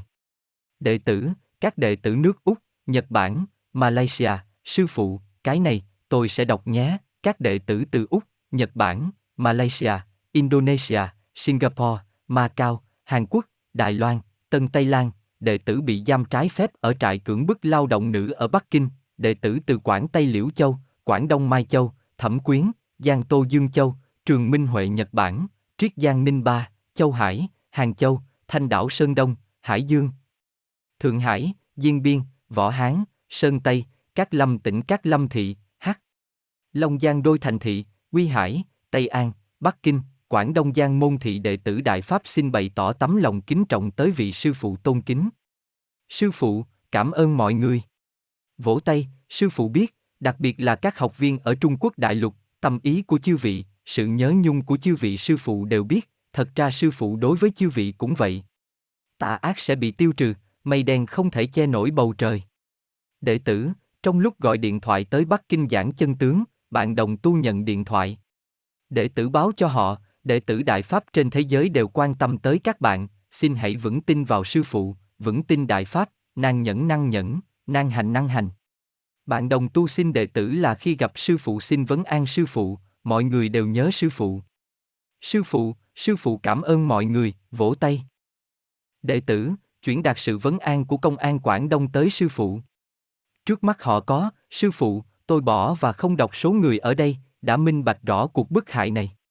Sư phụ, hình thế đệ tử Đại Pháp của Trung Quốc đại lục giảng chân tướng, cứu độ chúng sinh biến hóa nhanh hơn so với quốc tế, suy cho cùng nơi đó cũng có nhiều đệ tử Đại Pháp hơn, gần trăm triệu đệ tử Đại Pháp trong khi phản bức hại phát huy được tác dụng to lớn. Giảng chân tướng ở khắp thế giới, cứu độ các chúng sinh ngoài Trung Quốc đại lục, cũng là để những người thế gian đã hiểu rõ chân tướng sẽ chỉ trích cuộc bức hại này, khiến tà ác bị tiêu trừ, là kết quả của nỗ lực chung của chính Pháp và các đệ tử Đại Pháp toàn thế giới, nhưng nếu muốn chấm dứt cuộc bức hại ở Trung Quốc đại lục trước khi chính Pháp đến, thì vẫn phải là những đệ tử Đại Pháp ở Trung Quốc khởi tác dụng chủ yếu. Đối với cuộc bức hại trước mắt, Trung Quốc có rất nhiều dân chúng cũng rất phản cảm, không chỉ có dân chúng, các cấp cao trong xã hội, thậm chí các cấp cao trong chính phủ, có rất nhiều người trực tiếp đứng ra nói chân tướng về cuộc bức hại đối với Pháp Luân Công, không lâu nữa nhân dân sẽ đứng ra chỉ trích cuộc bức hại này. Đệ tử, sư phụ đã từng nêu trong kinh văn là tương lai sẽ có trọng trách lớn hơn đang đợi chư vị, đó có phải là nói về chúng đệ tử sau khi viên mãn phải xuống trần gian này cứu độ chúng sinh của chúng ta? Sư phụ, hiện nay chư vị cũng đang cứu độ chúng sinh rồi đấy, chứ không thể về trên đó rồi còn quay lại. Mọi người cười, ai muốn trở lại sao? Chư vị ở đây thì cảm thấy ở đây tốt, bởi vì đôi mắt này nhìn không thấy tình huống thực tế ở đây, tới đó rồi quay đầu lại mà nhìn, người ở đây quá dơ bẩn, kêu chư vị trở lại chư vị cũng không muốn trở lại, bởi vậy sư phụ nói những sinh mệnh mà tới đây để được đắc pháp, đều rất là đáng quý. Tiếc thay, sự bức hại của cựu thế lực đã làm cho chúng sinh phạm tội đối với Đại Pháp. Những biểu hiện của con người trong cuộc bức hại này, thật sự đã hủy hoại rất nhiều người, hủy đi rất nhiều sinh mệnh. Đệ tử, những đệ tử bị tàn tật, đối với việc phát chính niệm như thế nào, vì tay phải của đệ tử bị tàn tật. Sư phụ, vậy thì dùng tay trái, điều đó không có vấn đề, vì trong lúc phát chính niệm không cần làm thủ thế cũng được. Sư phụ kêu mọi người làm thủ thế vì muốn mọi người minh xác là mình đang phát chính niệm, tính chỉ lệnh mạnh hơn, chỉ có vậy thôi. Đệ tử, ở Đài Loan làm thế nào cổ động đồng tu từ bị động sang chủ động tham gia chứng thực đại pháp, tranh thủ đoạn thời gian cuối cùng của chính pháp. Sư phụ, về vấn đề này kỳ thực học viên Đài Loan là sư phụ yên tâm nhất, vì thái độ của chính phủ Đài Loan đối với Đại Pháp làm sư phụ có thể bớt lo lắng về phương diện này, vì có Pháp nên học viên ở đó cũng khá tốt. Sư phụ đôi khi cảm giác họ làm tốt giống như năm xưa sư phụ làm ở Trung Quốc vậy. Vỗ tay, còn về việc ở địa phương đó có người ở đó làm không tốt, đó cũng là biểu hiện trong quá trình nhận thức, trong quá trình trở nên trưởng thành hơn của các học viên mới, từ từ mọi việc sẽ tốt. Sự can nhiễu trong tu luyện cá nhân vẫn khác biệt so với sự bức hại ở Trung Quốc đại lục, đương nhiên khảo nghiệm cá nhân sẽ có thường xuyên, là người tu luyện thì nhất định phải nhận thức chính xác. Sợ gặp khó khăn và khảo nghiệm thì không được đâu, ngày ngày hưởng phúc có phải là tu luyện không? Đệ tử, cùng học Pháp với học viên Trung Quốc, đọc một đoạn tiếng Trung, đọc một đoạn tiếng Nhật, có học viên Trung Quốc cảm thấy học Pháp như vậy tốc độ chậm, không hiệu quả bằng tập thể. Sư phụ, sư phụ nghĩ đều được cả, để các học viên nói tiếng Nhật cùng nhau đọc, và để các học viên nói tiếng Trung cùng nhau đọc, thế cũng được, làm sao cho tiện là được, không có quy định tuyệt đối nào, làm thế nào có thể khiến chư vị đề cao được thì làm thế đó. Đệ tử, tuổi của đệ tử nhỏ, có các đồng tu tuổi lớn hơn đệ tử, đệ tử nhìn thấy tâm chấp trước của họ, nhưng lại không dám nói. Như vậy có phải là tâm sợ hãi không? Sư phụ, không nên có bất cứ tâm sợ hãi nào cả, thấy không đúng ta đều có thể nói, cho dù là học viên rất ít tuổi thấy được vấn đề đều có thể nói. Đệ tử, đệ tử quen biết một vị học viên, mấy năm trước đã từng phạm phải sai lầm lớn, làm cho đại pháp bị tổn thất rất lớn, hoàn cảnh hiện giờ của học viên đó rất khó khăn, đệ tử phải chăng có thể giúp anh ấy? Sư phụ, nếu người đó làm việc sai rồi lại không còn học pháp nữa, chư vị không thể xưng hô họ là học viên nữa. Hiện giờ mọi người đang bận rộn với việc giảng chân tướng, tốn nhiều thời gian giúp họ như vậy xem có đáng hay không, chư vị tự xem xét lấy. Có thể cứu vãn được hay không, trong phạm vi năng lực có thể làm được những việc này thì được mất ra sao, chư vị tự xem xét mà làm. Đệ tử, ngoài đại lục ra, Đài Loan là khu vực xem báo tiếng Hoa nhiều nhất, xin sư phụ chỉ dẫn tương lai của việc làm nhật báo ở Đài Loan. Sư phụ, sư phụ vẫn câu nói ấy, căn cứ theo hoàn cảnh, năng lực của học viên mà tự định đoạt, đừng để sư phụ khẳng định điều gì. Một khi sư phụ đã nói điều gì, bèn nói, sư phụ đã nói rồi, được hay không được, có khó khăn hay không khó khăn, đã tới thời cơ hay chưa, tất cả đều không quản tới mà cứ làm theo, vì vậy sư phụ nói chư vị hãy cứ tự sắp xếp theo tình hình của mọi người mà làm. Đệ tử, lý giải thế nào về câu quét đi bụi trần thấy đoạn trường? Sư phụ, quét đi bụi trần, vũ trụ này từ lúc mới tạo nên cho tới giờ đã trải qua biết bao thời gian, thiên thể vũ trụ không ngừng giải thể, giống như thay cũ đổi mới vậy, giải thể rồi lại tái tạo, sinh thành rồi lại giải thể, khoa học loài người cho rằng vũ trụ được hình thành từ vụ nổ lớn. Những bụi bặm của vũ trụ cũng đang rơi xuống, những nhân tố bất hảo không ngừng đi xuống, các tầng từ trên xuống dưới đều không được thuần tịnh như lúc ban đầu, đặc biệt là trong tam giới, càng ngày càng xấu, phong trần đã lâu rồi, càng ngày càng dày. Mặt trăng lúc ban đầu được bắn lên trên chưa có lớn như vậy, tầng lớp ngoài cùng của mặt trăng ngày nay đã tăng thêm hàng chục km rồi. Quét đi bụi trần thấy đoạn trường, chúng sinh đã bị một số nhân tố bên ngoài che đậy hết, và còn có rất nhiều nhân tố không tốt làm cho bản thân sinh mệnh không được thuần nữa, đặc biệt là trong cuộc bức hại đại pháp nhân loại đã bị tà ác ngoại lai khống chế, đợi đến những thứ này được tẩy sạch rồi nhìn ngắm lại xem xem cái sinh mệnh này ra sao, ý là như vậy đó. Vỗ tay. Đệ tử, trù tính chung và giúp đỡ lẫn nhau vốn là hai phương diện của vấn đề, tại sao không nói về trù tính chung mà nói về giúp đỡ lẫn nhau? Sư phụ, mọi người ngồi lại với nhau bàn bạc là được rồi, chính pháp cũng phải có tiến độ, kỳ thực những điều mọi người làm chỉ có ba việc, tiền đề đều được định sẵn. Chỉ xoay quanh ba việc, làm thế nào cho tốt, đồng thời tu bản thân cho tốt, cứu độ chúng sinh, khó khăn nhất là việc cứu độ chúng sinh. Làm thế nào cho tốt, thực ra vấn đề ở chỗ giúp đỡ lẫn nhau. Sư phụ nói giúp đỡ lẫn nhau cũng chính là phối hợp tốt, chứng thực pháp cũng là tu luyện, luôn hướng nội mà tìm thì sẽ phối hợp tốt thôi. Đại pháp là tu luyện, không còn gì khác. Những việc làm giảng chân tướng của đệ tử Đại Pháp, một mặt có thể cứu độ chúng sinh, mặt khác có thể ức chế cuộc bức hại này, vạch trần cuộc bức hại này, phản lại cuộc bức hại, ngoài đó ra không có mục đích nào khác nữa. Còn về việc tổ chức hoạt động của các đệ tử Đại Pháp, giảng chân tướng thông qua hình thức truyền thông, mọi người bàn bạc cùng nhau lên kế hoạch ra sao, đó đều là hành động riêng của cá nhân học viên. Đệ tử, nhân tố ngoài vũ trụ và tử thủy không có sinh mệnh là cùng một thứ phải không?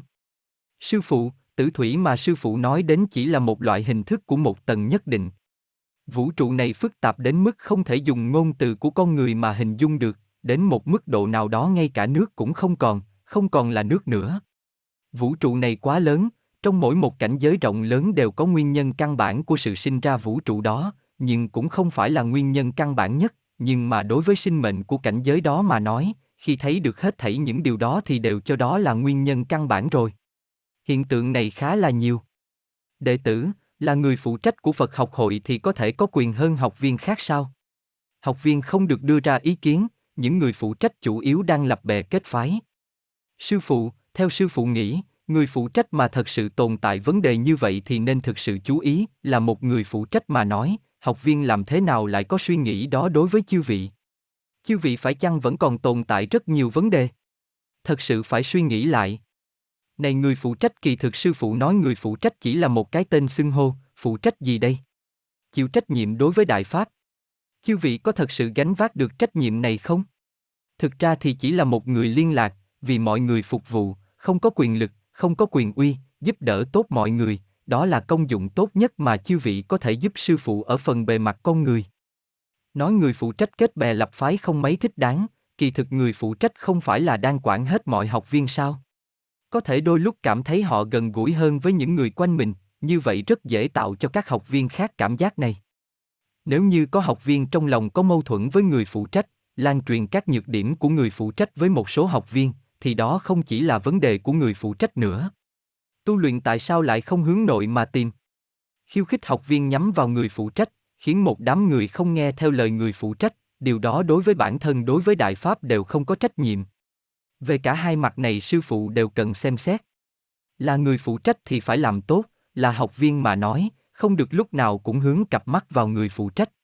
Chư vị là đệ tử Đại Pháp, mọi người đều đang tự tu luyện bản thân, chư vị đang làm cái gì? Chư vị chỉ đến để giúp đỡ người phụ trách tu luyện sao? Tự bản thân không cần tu sao? Có phải là vấn đề này không? Nhưng là người phụ trách mà nói, phải chăng thật sự tồn tại vấn đề nghiêm trọng?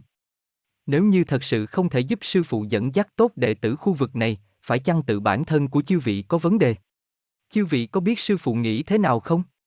Tất cả đệ tử Đại Pháp sư phụ đều không thể bỏ rơi, mỗi một vị đều là người thân của sư phụ, chư vị làm sao có thể phân biệt đối xử với người thân của sư phụ đây? Là người phụ trách mà nói, về công việc Đại Pháp sư phụ nhất định ủng hộ chư vị, dẫn dắt tốt học viên địa phương mới là một công lớn. Người thường có câu nói, nghi người thì không dùng, dùng người thì không nghi, đó là cách nói của người thường. Đại Pháp cũng đang đào tạo chư vị, nhưng là một đệ tử Đại Pháp mà nói tất cả các tâm đều nên vứt bỏ, cái tâm làm người phụ trách, làm người dẫn đầu đều nên vứt bỏ, mọi người đều là người tu luyện, chỉ là người phó xuất ra nhiều cho mọi người. Vì vậy, là người phụ trách mà nói sư phụ đây chỉ yêu cầu như vậy đối với chư vị thôi. Làm công việc đại pháp cũng là đang tu luyện, phương pháp làm việc tại xã hội người thường và người phụ trách đại pháp không liên quan tới nhau, cũng tức là con người trước đây chưa từng có cách làm và phương thức làm việc như vậy, vừa là người phụ trách vừa là người tu luyện bình thường, chư vị cũng đang tìm kiếm con đường riêng của mình, người phụ trách của đại pháp cũng đang rèn luyện bản thân. Lúc ban đầu có thể là làm không được tốt, từ từ rồi sẽ thành thạo. Trong quá trình này nhất định sẽ xuất hiện sai sót, đó là quá trình rèn luyện, sư phụ đây nhìn nhận như vậy. Sư phụ không thể thay họ đổi thành một người khác trong lúc họ chưa rèn luyện thành thạo, rồi rèn luyện lại từ đầu, quá trình đó lại sẽ có nhiều sai sót, học viên lại có thêm nhiều ý kiến, như thế đối với tổng thể hình thức đại pháp mà nói sẽ bị thiệt hại, sẽ can nhiễu đến tổng thể đệ tử đại pháp chứng thực pháp. Người phụ trách có vấn đề, học viên nên chỉ ra cho họ thấy, thậm chí nói ra vấn đề một cách nghiêm túc. Đối với học viên mà nói, điều đầu tiên suy nghĩ tới là đại pháp, không thể lúc nào cũng đặt ý kiến của bản thân lên vị trí số một, lúc nào cũng chỉ trích người khác thế này thế nọ. Nếu như người phụ trách này thật sự bó tay bó chân không để học viên làm gì cả, như vậy đó quả thật là vấn đề nghiêm trọng của người phụ trách, đồng nghĩa với việc can nhiễu con đường chứng thực pháp của mỗi người đệ tử đại pháp. Nếu thật sự như vậy, thì phải cân nhắc thích hợp hay không, nếu tiếp tục như vậy sẽ không ổn. Còn nếu như không phải vậy, hay là có học viên thật sự làm không tốt, lại không chịu nghe lời khuyến cáo của người phụ trách, ngược lại nói người phụ trách can nhiễu học viên chứng thực pháp điều đó thì không được, là đệ tử đại pháp tại sao lại không thể suy xét vấn đề từ cơ sở đại pháp? Sư phụ muốn mỗi người đều rèn luyện trưởng thành. Từ một góc độ khác mà nói, kỳ thực mâu thuẫn của chư vị chính là các quan ải trong quá trình chư vị đề cao phải trải qua. Đều là trong quá trình đề cao, mọi người đều hướng nội mà tìm kiếm bản thân. Là người phụ trách mà nói xuất hiện những vấn đề như vậy, không thể nói là không chịu trách nhiệm, mà phải chịu trách nhiệm. Một quần thể học viên tự mình không dẫn dắt tốt, thì trách nhiệm rất nặng, phải nhận ra vấn đề này. Sư phụ đây không thể bỏ rơi một đệ tử nào, sư phụ cho mọi người biết, vì vậy làm người phụ trách mà nói, chư vị không được bỏ rơi một đệ tử nào. Vỗ tay, học viên nào tốt với chư vị thì chư vị cùng với nhau, ai không nghe chư vị thì chư vị bài xích họ, như vậy là không được, sư phụ đây sẽ không cần một người phụ trách như vậy. Giúp đỡ mọi người tới với nhau, không ngừng đề cao trong pháp, hình thành một hoàn cảnh đúng đắn, khiến đệ tử Đại Pháp làm tốt các việc chứng thực Pháp như giảng chân tướng, cứu độ chúng sinh, và ức chế bức hại.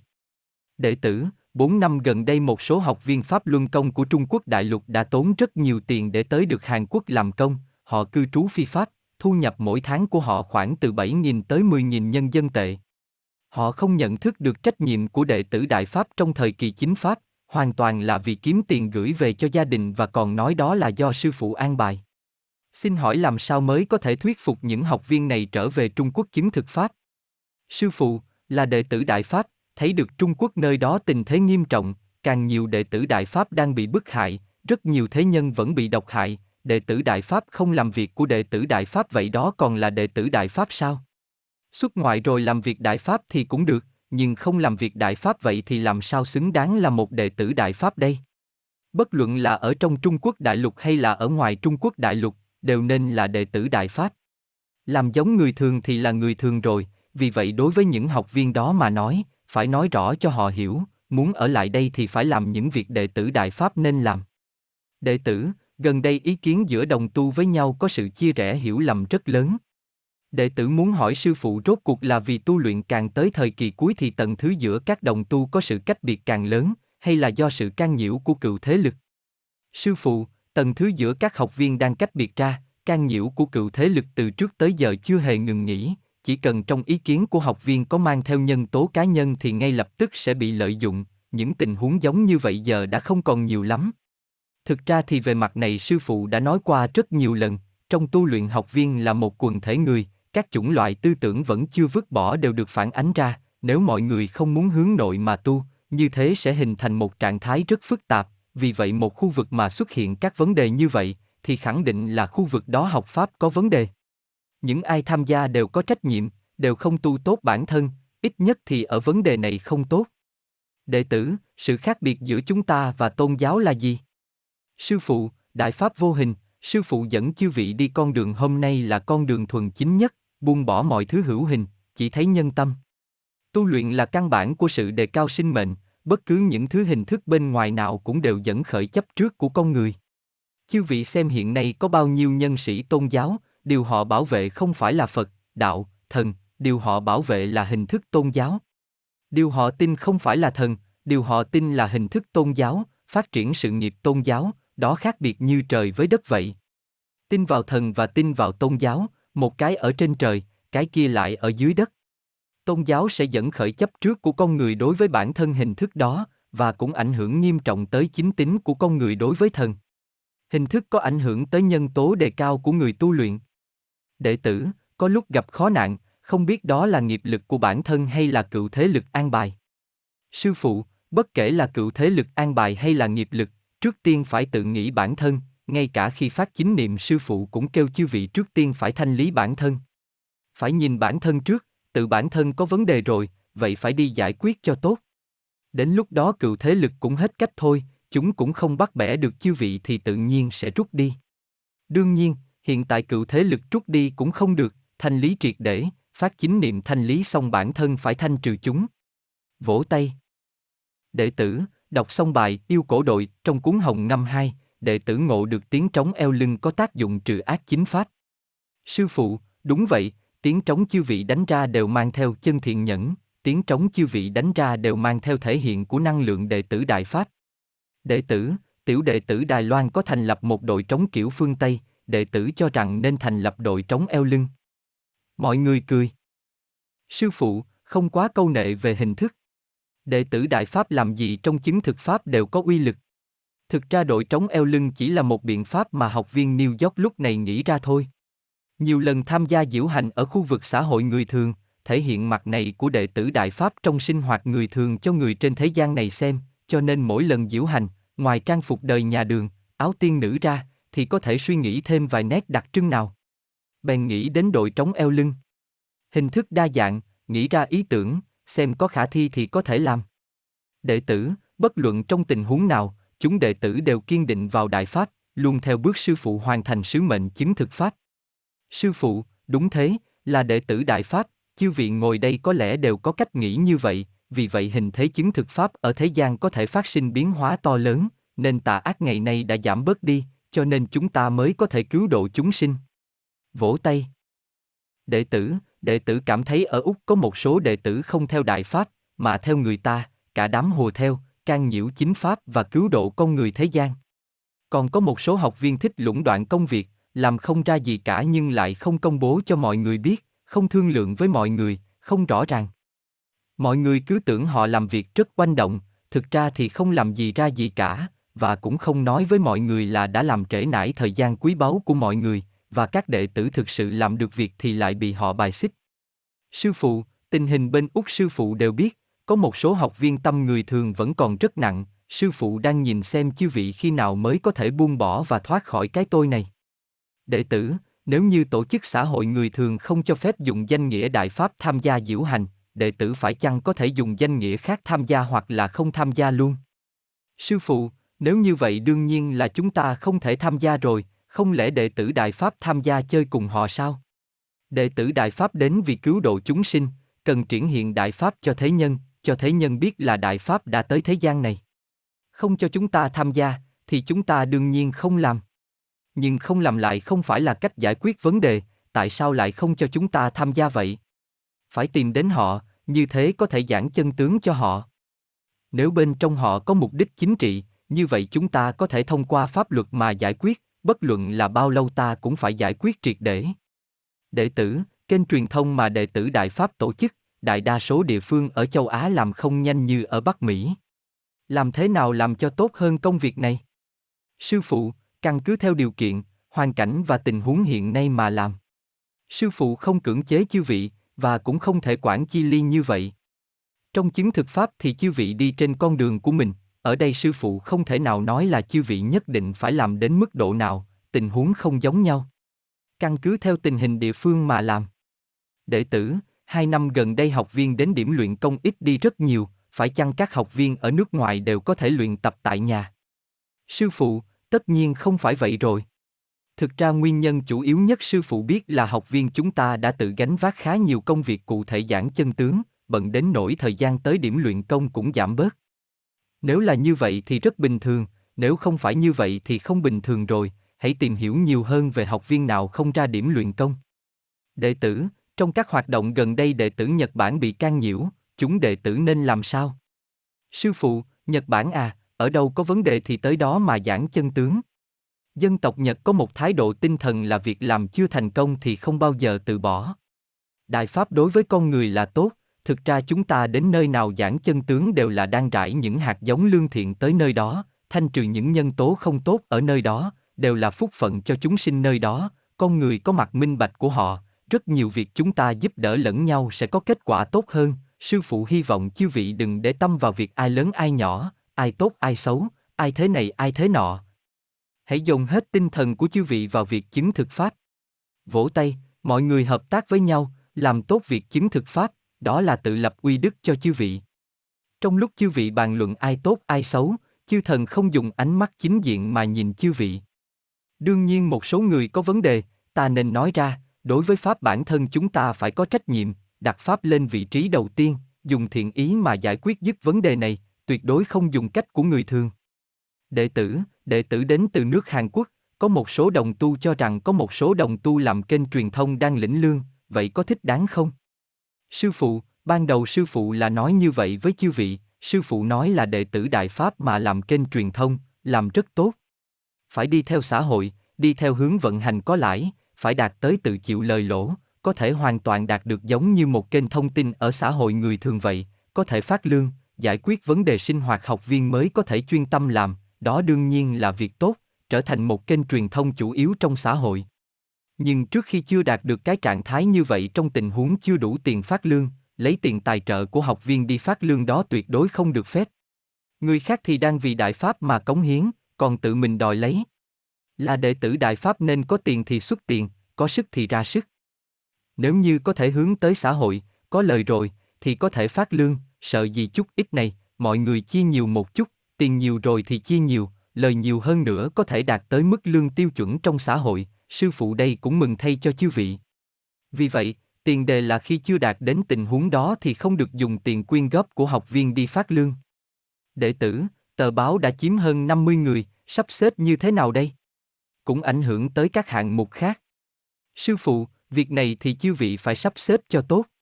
Vì thời kỳ đầu của tờ báo đích thật là phải cần đến nhiều người giúp đỡ, nhưng cũng không nên lãng phí nhân lực. Hơn 50 người thì hơi nhiều, vì mọi người cũng nên cân nhắc đến việc tự đi trên con đường của bản thân mỗi học viên, phải làm các việc khác nữa. Có thể thời kỳ đầu làm tờ báo hơi khó khăn, cần đến một số người, nhưng cũng không nên quá nhiều người, mọi người nên phối hợp làm tốt việc này, việc giảng thanh chân tướng trong các hoàn cảnh khác cũng rất là quan trọng. Trực tiếp giảng thanh chân tướng và giảng thanh chân tướng thông qua các kênh thông tin là bổ sung cho nhau, không thể chỉ dựa vào một hình thức để giảng chân tướng. Mọi người đều thấy đấy bây giờ rất là đa dạng, mọi người nghĩ ra rất nhiều cách nào là mạng internet, đài truyền hình, đài phát thanh, đĩa CD, điện thoại, thư từ, phát, phát tài liệu, trực tiếp mặt đối mặt mà giảng chân tướng, học viên trong nước còn dán biểu ngữ, đương nhiên ở một góc độ khác còn làm việc chấn khiếp tà ác, rất nhiều hình thức đồng thời đang tiến hành. Đệ tử, các phụ đạo viên và trạm trưởng các nơi ở Hàn Quốc thay đổi liên tục, bổ nhiệm không có nguyên tắc gì cả. Rất nhiều học viên tích cực tu luyện chính pháp, những đệ tử đi trước bị loại bỏ, bị đổi, có người hai lần bị miễn nhiệm. Mới bổ nhiệm có người mới chỉ đắc pháp mấy tháng thôi, suốt ngày bận biệu nhân sự. Xin hỏi sư phụ, đối với việc bổ nhiệm của Phật học hội có một tiêu chuẩn chung nào không? Hội trưởng tùy ý làm thế phải chăng hợp lý? Sư phụ, việc này sư phụ nghĩ là người phụ trách ở Hàn Quốc mà nói, sư phụ đưa ra một ý kiến, vì để học viên có thể tu tốt, có thể giúp học viên tu luyện thành thạo, không nên thay đổi hoài, thực ra cũng có ảnh hưởng tới tính tích cực của học viên. Ngoài ra, nếu như lúc nào cũng thay đổi nhiều lần như vậy, đối với học viên đang làm công việc đại pháp vẫn chưa được rèn luyện thành thục lại phải đổi người, lại đổi một người khác trong khi người này vẫn chưa thành thạo. Công việc đại pháp không có giống bất cứ công việc nào của người thường, chư vị từ trong kinh nghiệm chưa biết gì mà tìm tòi, tìm ra phụ đạo viên của đệ tử đại pháp, cách làm việc của phụ đạo viên và người phụ trách các nơi, rèn luyện nhuần nhuyễn, làm cho chúng ta trở nên thành thạo, vì bất kỳ cán bộ hay lãnh đạo người thường, đều không thích hợp với tu luyện của Đại Pháp, cho nên chúng ta nên tự tìm kiếm con đường của bản thân, để rèn luyện mọi người. Đương nhiên người phụ trách thật sự dựa trên Pháp mà suy nghĩ cho học viên, bỏ đi cái tâm nghĩ mình là người đứng đầu, như vậy sư phụ cũng không phản đối, nếu như không phải vậy thì không nên. Là người phụ trách mà nói, ai nghe theo tôi thì tôi để người đó làm, không nghe theo tôi thì không cho người đó làm, đó là dùng một cách làm không chịu trách nhiệm đối với Đại Pháp, cách xử lý vấn đề này không thích hợp dụng vào việc Đại Pháp. Người phụ trách nên trao đổi ý kiến nhiều hơn với học viên, đặt bản thân ở vị trí học viên, có một thái độ giống như là mọi người cùng với nhau làm tốt một việc vậy, học viên có sự nhận biết đối với chư vị, đối với công việc đại pháp sẽ càng có lợi hơn, càng tốt hơn. Không phải phê bình, sư phụ chỉ kiến nghị mọi người nên cùng nhau thương lượng. Là người học viên mà nói nên giúp đỡ người phụ trách của mình nhiều hơn, là người phụ trách mà nói nên cùng học viên trao đổi, tăng cường liên lạc với nhau, đừng bao giờ tự cho mình là cán bộ gì đó. Không phải phê bình, sư phụ đang cho chư vị kinh nghiệm, vỗ tay. Đệ tử Đại Pháp Hàn Quốc, thực ra chư vị có rất nhiều lúc làm rất tốt. Rất nhiều đệ tử Đại Pháp tu khá tốt.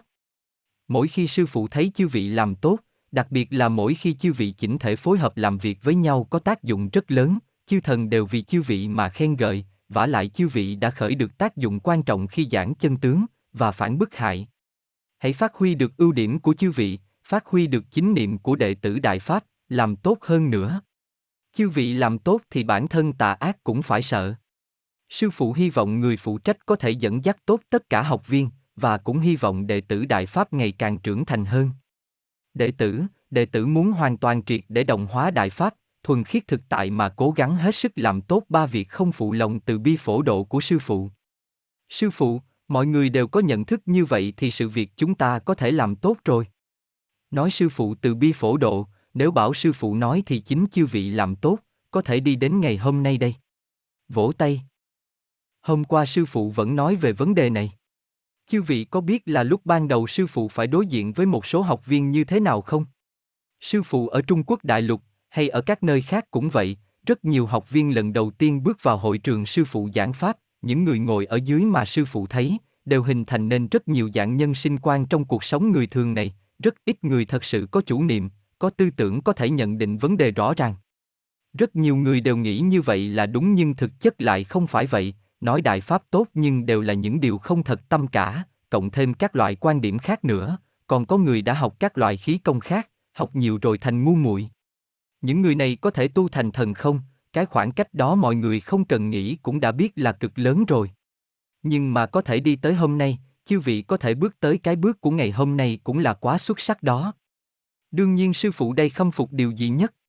Kỳ thực các vị thần đó cũng có cách nghĩ như vậy, tư tưởng của một người rất rõ ràng, không phải nói là họ quá xảo quyệt hay không vặt đâu, không phải là ý này, mà là người đó có thể có chính niệm của họ, họ có cách suy nghĩ riêng của họ, là tư tưởng của chính họ có sự suy xét, họ không bị ý thức ngoại lai làm cho họ lung lay, đầu óc không phải mê mê mẫn mẫn, chư vị nói tốt là họ nói tốt, chư vị nói không tốt là họ nói không tốt. Giống như đánh mất bản thân. Nhưng ngày hôm nay sư phụ thấy chư vị đều rất có lý trí, rất là bình tĩnh, và làm việc rất là thận trọng. Kỳ thực chư vị không còn là người thường trong những con người thường nữa, chư vị đều không thể quay về nữa, chư vị thật sự là không thể quay về nữa đâu, vỗ tay, sự cách biệt giữa chư vị và người thường quả thật khá lớn rồi. Đệ tử, cựu thế lực có biết cái lý tương sinh tương khắc không?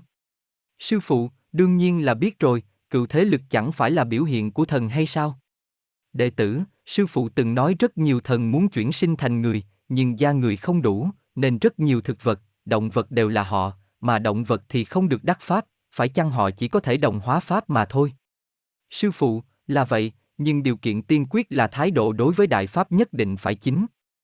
Năm xưa khi sư phụ truyền pháp, sư phụ vì muốn pháp này trong vũ trụ tương lai vĩnh viễn bất phá bất bại thì nhất thiết phải đi theo con đường chân chính, sư phụ định ra là động vật không được đắc pháp. Ở rất lâu rất lâu về trước, cũng không cho phép động vật đắc pháp.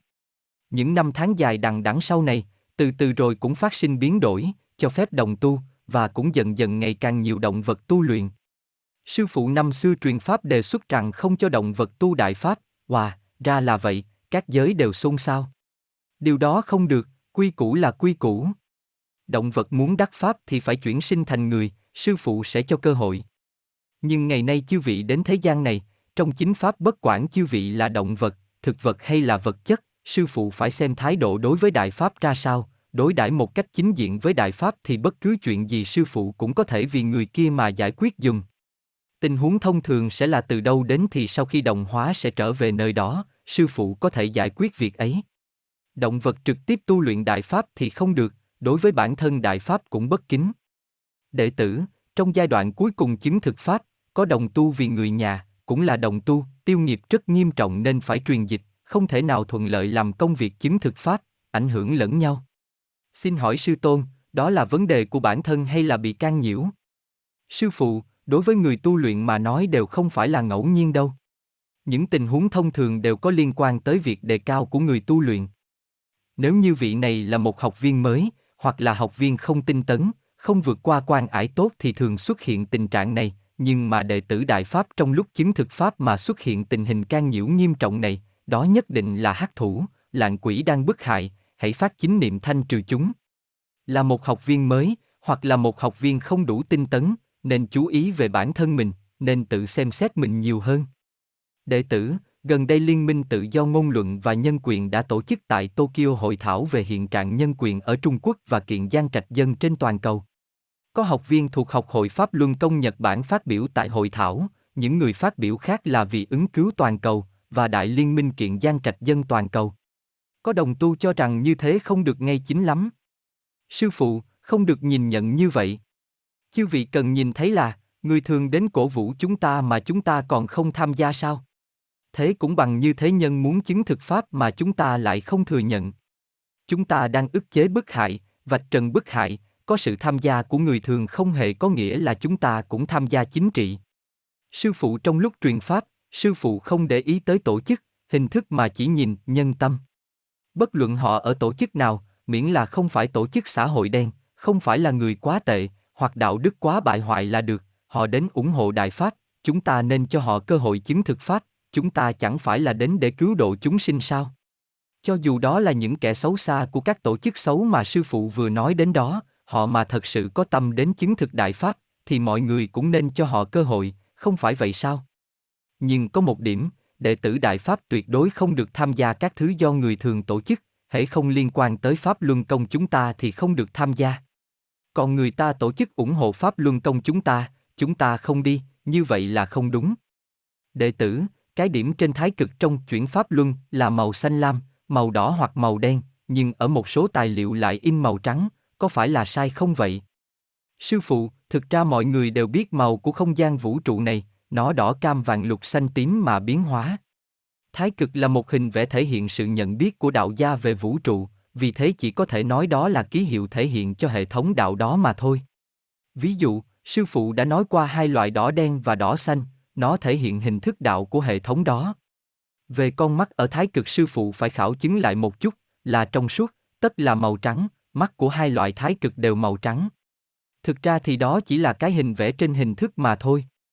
Đệ tử, con nhỏ của đệ tử nói mình là đệ tử Đại Pháp, cũng rất thích Pháp, Hồng Pháp, giảng chân tướng, nhưng lại không có chủ động học Pháp, luyện công. Nếu con yêu cầu nó làm, thì có thích đáng chăng? Sư phụ, trẻ con vẫn còn nhỏ không thể quá cưỡng cầu, trẻ con lúc còn nhỏ thì nghe theo người lớn. Đợi lớn lên tự trẻ sẽ tự học Pháp và luyện công, lúc đó mới chính là bản thân bọn trẻ tự tu luyện. Đệ tử, cảm thấy vẫn còn một số đồng tu ở Singapore thường xuyên dùng quan niệm người thường mà suy ngẫm đại pháp, sư phụ, đúng vậy, không biết giải quyết vấn đề này như thế nào. Sư phụ, đúng vậy, đệ tử đại pháp làm bất cứ điều gì cũng phải lấy pháp làm nền tảng, đứng trên lập trường của đại pháp mà suy nghĩ. Trong các học viên là có người mang tâm người thường quá lớn, cũng có làm những việc làm xấu xa sau lưng đại pháp, sư phụ đang giỏi theo đấy. Đệ tử, khi tiêu trừ tà ác thì trước lúc nghĩ một chữ diệt thanh trừ bản thể, thì có thể nghĩ thêm một từ trừ không. Sư phụ, sư phụ nói chư vị làm thế nào thì chư vị làm đúng như vậy. Bất luận chư vị nghĩ thế nào, việc mà sư phụ bảo chư vị làm là lớn mạnh nhất rồi. Vỗ tay, có những học viên chính niệm luôn không vững vàng, một khi nổi lên tâm hoan hỷ nào đó sẽ làm theo một kiểu khác, như thế sẽ bị ma lợi dụng, chư vị sẽ xuất hiện vấn đề đi lạc lối. Những vấn đề được nảy sinh, không phải là ngay lập tức mà xuất hiện đâu, vấn đề từ đó mà phát sinh ra từ từ. Đệ tử, toàn thể học viên Hồng Kông xin vấn an sư phụ. Các hoạt động do người thường tổ chức có liên quan tới chính trị hoặc là các thứ kêu gọi khác, đệ tử Đại Pháp nên đối đãi như thế nào? Sư phụ, người thường làm cái gì điều đó không có liên quan gì đối với chúng ta cả. Về việc người thường phản đối sự bức hại Pháp Luân Công, hoặc phản đối sự bức hại của Trung Quốc đối với nhân quyền, điều đó thì không thể nói là không có liên quan gì với Pháp Luân Công. Ở Hồng Kông, người thường trong lúc này đây có các việc liên quan tới chúng ta và mời chúng ta tham gia, nếu như là ôn hòa, lý trí thì chúng ta có thể tham gia, sư phụ chỉ nói là Hồng Kông có thể tham gia. Nếu như việc không liên quan gì đến chúng ta, không dính dáng gì cả thì chúng ta không được tham gia, điều này mọi người phải hiểu rõ. Giống như lần trước phản đối Nghị định 23, một việc lớn rầm rộ như vậy, mọi người không phải đều là vì Pháp Luân Công đấy sao? Cười, mà sau khi trải qua vụ việc này, các nhân sĩ dân chủ, các giới nhân sĩ ở xã hội, các nhân vật chính trị, rất nhiều nhân sĩ chủ chốt của xã hội đã và đang chăm chú tỉ mỉ nghiên cứu Pháp Luân Công, vì vậy cho tới bây giờ, sư phụ nghĩ Pháp Luân Công tại Hồng Kông, trong đám đông dân chúng đã có một sự nhận biết rõ ràng. Tuy nhiên, gián cáo thì ở bốn cửa vẫn có người không biết đọc chữ, và cũng có tờ rơi rớt xuống đất không thấy được, những người không biết về chân tướng vẫn còn, vì vậy việc giảng chân tướng vẫn phải làm. Đệ tử, Hồng Kông làm thế nào để phát huy tốt việc chứng thực Pháp thông qua giới truyền thông báo chí? Sư phụ, tờ báo phải từ từ đi theo con đường tuần hoàn có lãi ở xã hội, trở thành báo chí truyền thông chủ chốt trong xã hội. Báo chí truyền thông do đệ tử Đại Pháp tổ chức nhất định sẽ thành báo giới chủ yếu của xã hội. Vỗ tay, không chỉ trở thành kênh truyền thông chủ chốt, mà tương lai sẽ là kênh truyền thông tầm cỡ lớn bậc nhất, vỗ tay, thực ra cơ cấu của tờ báo mà chư vị làm đã được như thế rồi. Báo chí của bất kỳ một quốc gia nào đó nó cũng chỉ mang tính chất địa phương đó hoặc quốc gia đó, cho dù quốc gia đó có mạnh đến mấy thì cũng chỉ là kênh thông tin của quốc gia đó, đương nhiên tờ báo có thể phát hành ở các nước khác đi nữa nhưng nó cũng không có lượng lớn đến như vậy. Quá khứ có một số tờ báo tiếng Hoa có độ bao phủ rất lớn, nhưng sau này có rất nhiều tờ báo đã bị mua chuộc, bây giờ đã không còn chính nghĩa nữa rồi, cũng không dám nói lên sự thật. Muốn biết sự thật thì phải xem kênh truyền thông mà chư vị tổ chức đấy.